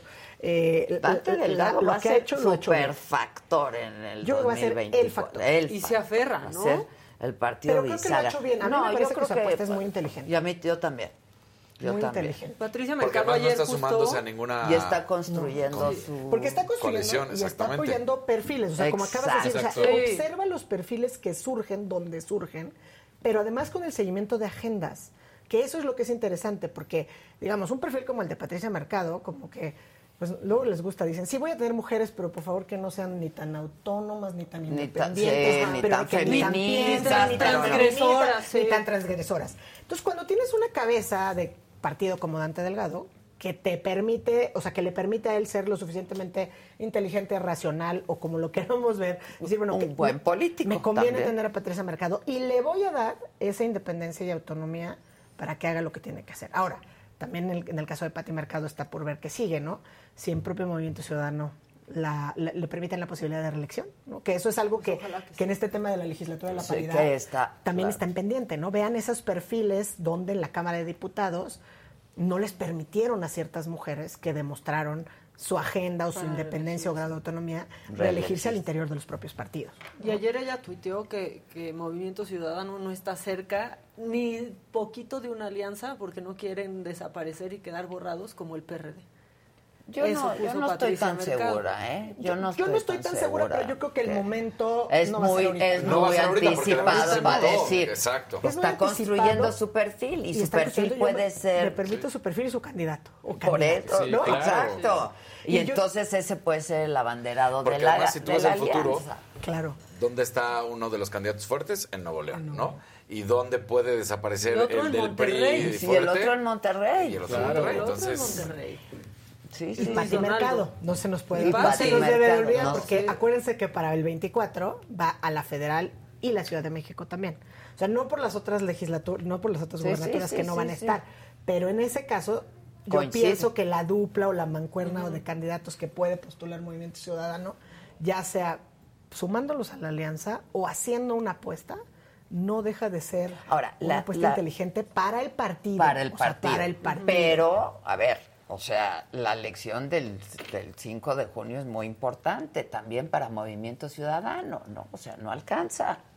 No alcanza, pero No ¿cuál es- ¿qué, es lo que, alcanza. a, a qué es lo que le Pero está tirando? a qué le está tirando, ¿no? O sea, porque no alcanza, A pero cuando ves el mapa, donde, ¿no? De cuando lo pintan de colores y de repente dices, ay, mira, Hay naranjitas, naranjitas, hay naranjitas. y está y Sí. no son poca cosa. No, ¿no? claro, o sea, son no son piensa si le va a Y- sumar y ciudades, Ciudad de ¿no? México. O sea, piensa si en su Claro. apuesta del 24 dice, Pues yo yo, voy con mi candidata A la Ciudad a la de Ciudad México. de México. ¿Qué hubiera pasado en ¿No? Quintana Roo si hubiera estado Palazuelos? No, no, no. No, no, no, El no, acabó. no. Porque Pero el los doctor números los Pech no traía. la subió, Exacto. no la subió nada. Ah, no, no. ¿Qué Pech? ¿Qué, ¿Qué pe- Pech? Ni sabíamos. Pero era desastroso como para la agenda. claro. Yo creo que de la De construcción movimiento del ya, partido no, de no. movimiento Ya era inviable. O sea, era, era inviable. ¿no? O sea, Inviable. si salen, si salen tus grandes voceras. Le trae abajo Claro. íconos toda, a tirarte le trae abajo Porque todas toda las mujeres de Movimiento encabezados Ciudadano. por Pati Mercado. Exactamente, Que, que no, que no es un lujo que te puedas dar. Y ya el otro está conduciendo algo de la casa de los famosos.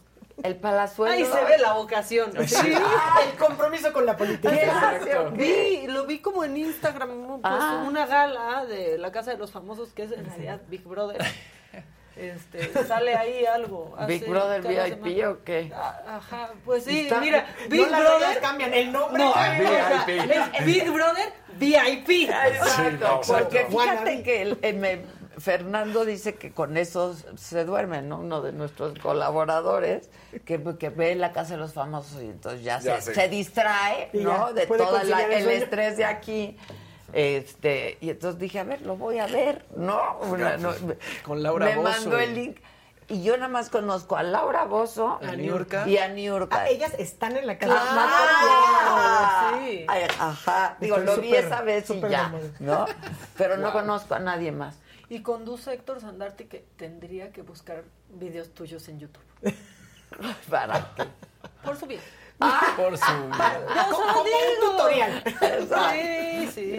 Un, un masterclass. Un masterclass. Así como, ajá, gratuito, Gratuito. curso gratuito en YouTube. Ya, perdón, yo haciendo amigos. Oye, este, ay, sí, hay perfiles interesantes. Hay perfiles y mira, interesantes. en el, la elección del próximo año, no de- la del 24, pero el Estado de México va a ser muy interesante. Sí. Este, el perfil de, de este alcalde de- es súper interesante, ¿no? De ser queda. Superinteresante. Súper interesante, ¿no? Este, Pero en el Estado de México se juega todo lo que queda del PRI, creo, ahí, y la alianza. Sí, creo. no, no, no. O sea, no, porque no. ahí es donde, pues sí, es que, lo que el problema de la alianza es, tienen que, pues estás con tu monstruo este de tres cabezas, ¿no? Que lo tienes que medir aplacando, coqueteándole a- a- adelante, sí, ¿no? Porque claro. siempre está permanentemente esta idea de por favor ven, por favor siéntate, ¿no? Esto es lo que nos conviene. Y pues el Estado de México tienes toda la razón, sin duda eso va a ser Va a estar bien interesante. la antesala Que de... saquen mujeres, ¿no? O sea, una Ana Lilia. Ana Lilia. Ana Lilia Herrera podría. Alejandra Sí, también. Sí, sí, sí. Sí, sí hay. Sí Yo creo hay, que hay. claro Hay que contra hay. Delfina. Y Contra Delfina. Además contra él. Sí, No sí, sé, sí. que ya ande pidiendo desde ahorita Delfina. ¿Cómo te dijeron que ya anda, que, que cómo tiene que trabajar? ¿Cuántas horas los que están candidateándose? ¿Cuánto fue? ¿Pueden dormir como seis horas? Sí, tienen trabajan trabajar. 18 Todas Son horas. 24, 8 de trabajo que les quedan como para seis para dormir y tres Exacto, para para hacer, hacer su su campaña. campaña, para hacer su campaña. Pero pues ahí están todos. Ahí está. bien interesante. A mí lo que pues, me pareció es, digo, a ver, sí, en el macro de, desde que tenemos, porque además en el contexto de México no es desde el 17, es del 53 que las mujeres claro, tenemos el derecho, derecho al voto. ¿no? O sea, ha habido solamente nueve gobernadoras, incluyendo las interinas o suplentes, ¿no? Bueno, nueve con estas dos que Con estas de- dos que van a que entrar. van a entrar, ¿no? Entonces, eh, ahora, claro, el camino de la paridad es tortuoso, el camino de la paridad llega por un primero a una vía formal y en el mundo ideal llegaremos a una paridad sustantiva que genere igualdad en Exacto. sentido sustantivo. Orgánica, digamos.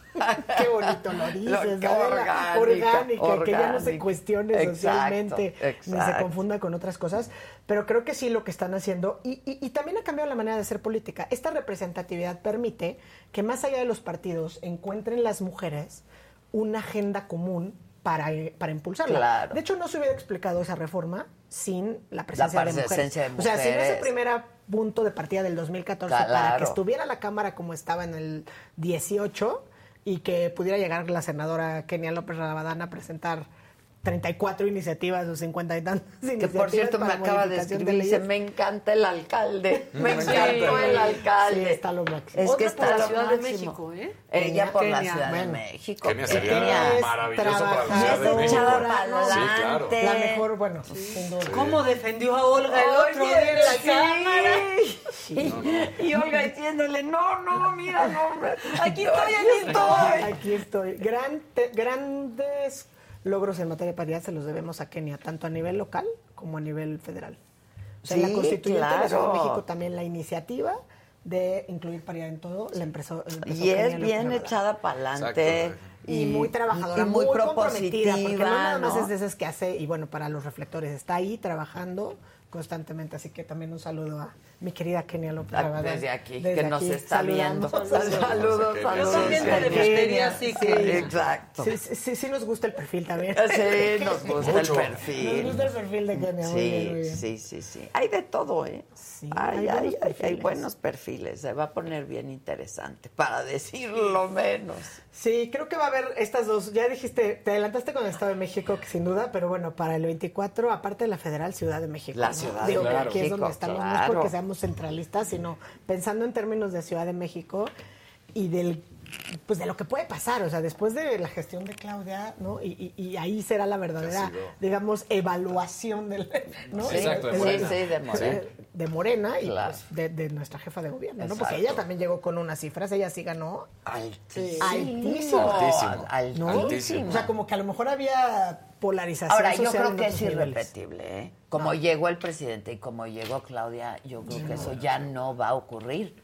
O sea, Claudia trae el carry o sea, de López Obrador. Claro, Sí. pero ¿Qué hay es lo un que- solo Exacto, López exacto, Obrador. exacto. Pero que yo creo que es lo que está buscando en su nuevo carry de su corcholata con, con ella, ¿no? O sea, sí, O sea, sí, que le, sí, que sí le salpique. Exactamente. que Cuando llueve arriba, salpique abajo, dice, Como el dice el presidente. O sea, si sí se decanta por ella al Y lo final que para no la mancha tizna. Y lo que es que Sí, metálico. La quemó mucho. ¿Cómo dijo esa? Anticipadamente. Para, para mí le quedó muy grande la ciudad Dijo, el que no brinque es charro. Sí.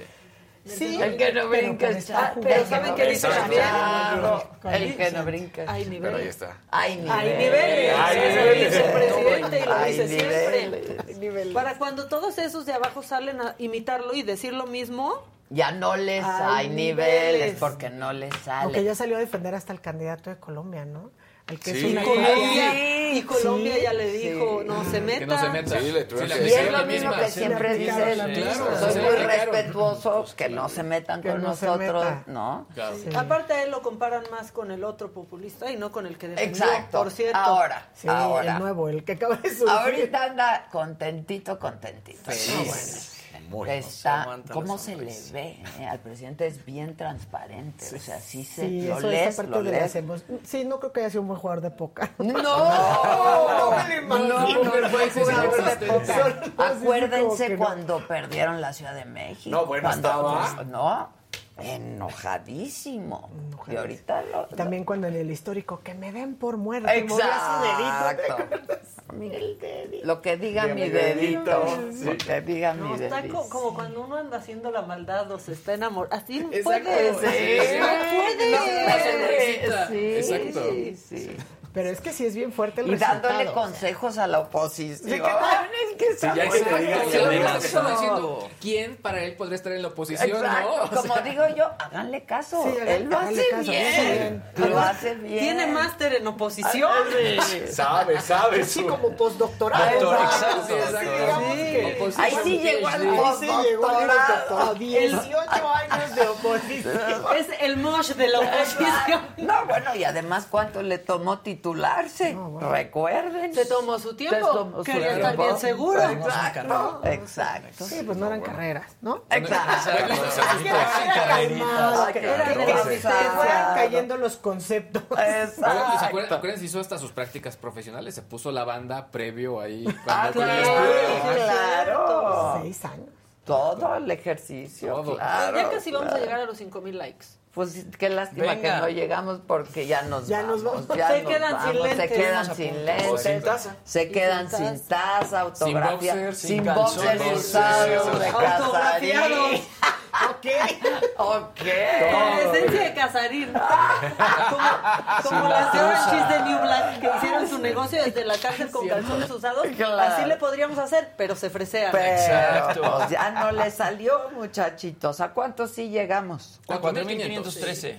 Se la 500 pelaron. Ya sí, se la pelaron. ¿Qué tiene que salir Lucerito llorando? Exacto. ¿Ya en serio? Es- hay que, tienen que salir llorando. Ya en serio. Fue un gran programa hoy. Yo agradezco mucho a todos, todos los Gracias, programas. gracias. ¿No te Son sientes muy feliz Yo me cuando siento muy vienes? feliz cuando vengo. ¿Verdad? Mucho brillo. A mí me gusta mucho venir a trabajar aquí. Ni me madres encanta. mentamos. A mí me encanta. Ni tantas madres mentamos hoy. Hoy ni tantas madres No, me no, porque la buscamos. Sí, decía la gente que estábamos muy zen. Ah, bueno, Claudia decía que estábamos muy Yo zen. dije que estábamos muy zen, la Sí. verdad. Estén Sí zen. lo sentí como en Estén- estén modo zen. zen. ¿A nosotros? A todos. Yo me incluyo. Ah, te yo Sí, a veces llegamos súper neuróticos. Yo ayer llegué bastante Es que Todo es oye, culpa Vamos de a decirle a Ilan. nuestro querido Ilan que extrañamos el que se la da, que es en la sonrisa. el Exacto. Ya estén zen. No, yo sí, este, ayer llegué bastante descompuestita. Es que siempre el arribo, el arribo. Sí, sí, sí, sí, sí. el primer Eh, encuentro. y me tomó muchas horas, me quedé, llegué a las ocho y media y me fui como a las nueve. Como a las ocho y media o así. Sí, sí. Es que hoy, 12 hoy nos puso 12 de buenas Tom Brady. Sí. A ver, otra vez, Ese- ¿no? Para despedirnos. Ya si no le dan like a Tom Brady. Sí, sí, ya, o sea, sí, Ya, ya. ya, por nada. Por nada se Exacto. conforman, ¿eh? A ver, lo tenemos por ahí. El paquetazo. Mira. Ah, no, bueno. A ver, espérate, no te le espérate, espérate. Espérate. Tom Brady le dijo, ya nos exhibiste. O sea, ni la mano le alcanza. No.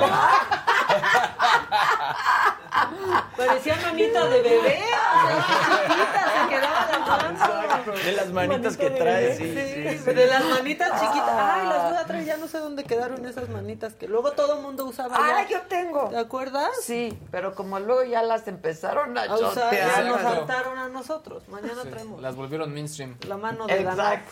Bueno, Clau, muchas, Muchas gracias. gracias. Como siempre, nos vemos el próximo Nos martes. vemos. Muchachos, gracias. Gracias. Gracias a ti. Gracias a todos ustedes, como siempre. Yo los espero esta noche. Saga Live, va a estar bueno, re bueno. Ahí nos vemos. A ver si ahí sí llegamos a los 5 mil likes. Y ahí regalo unos lentes míos. No, no, manita, si quieres.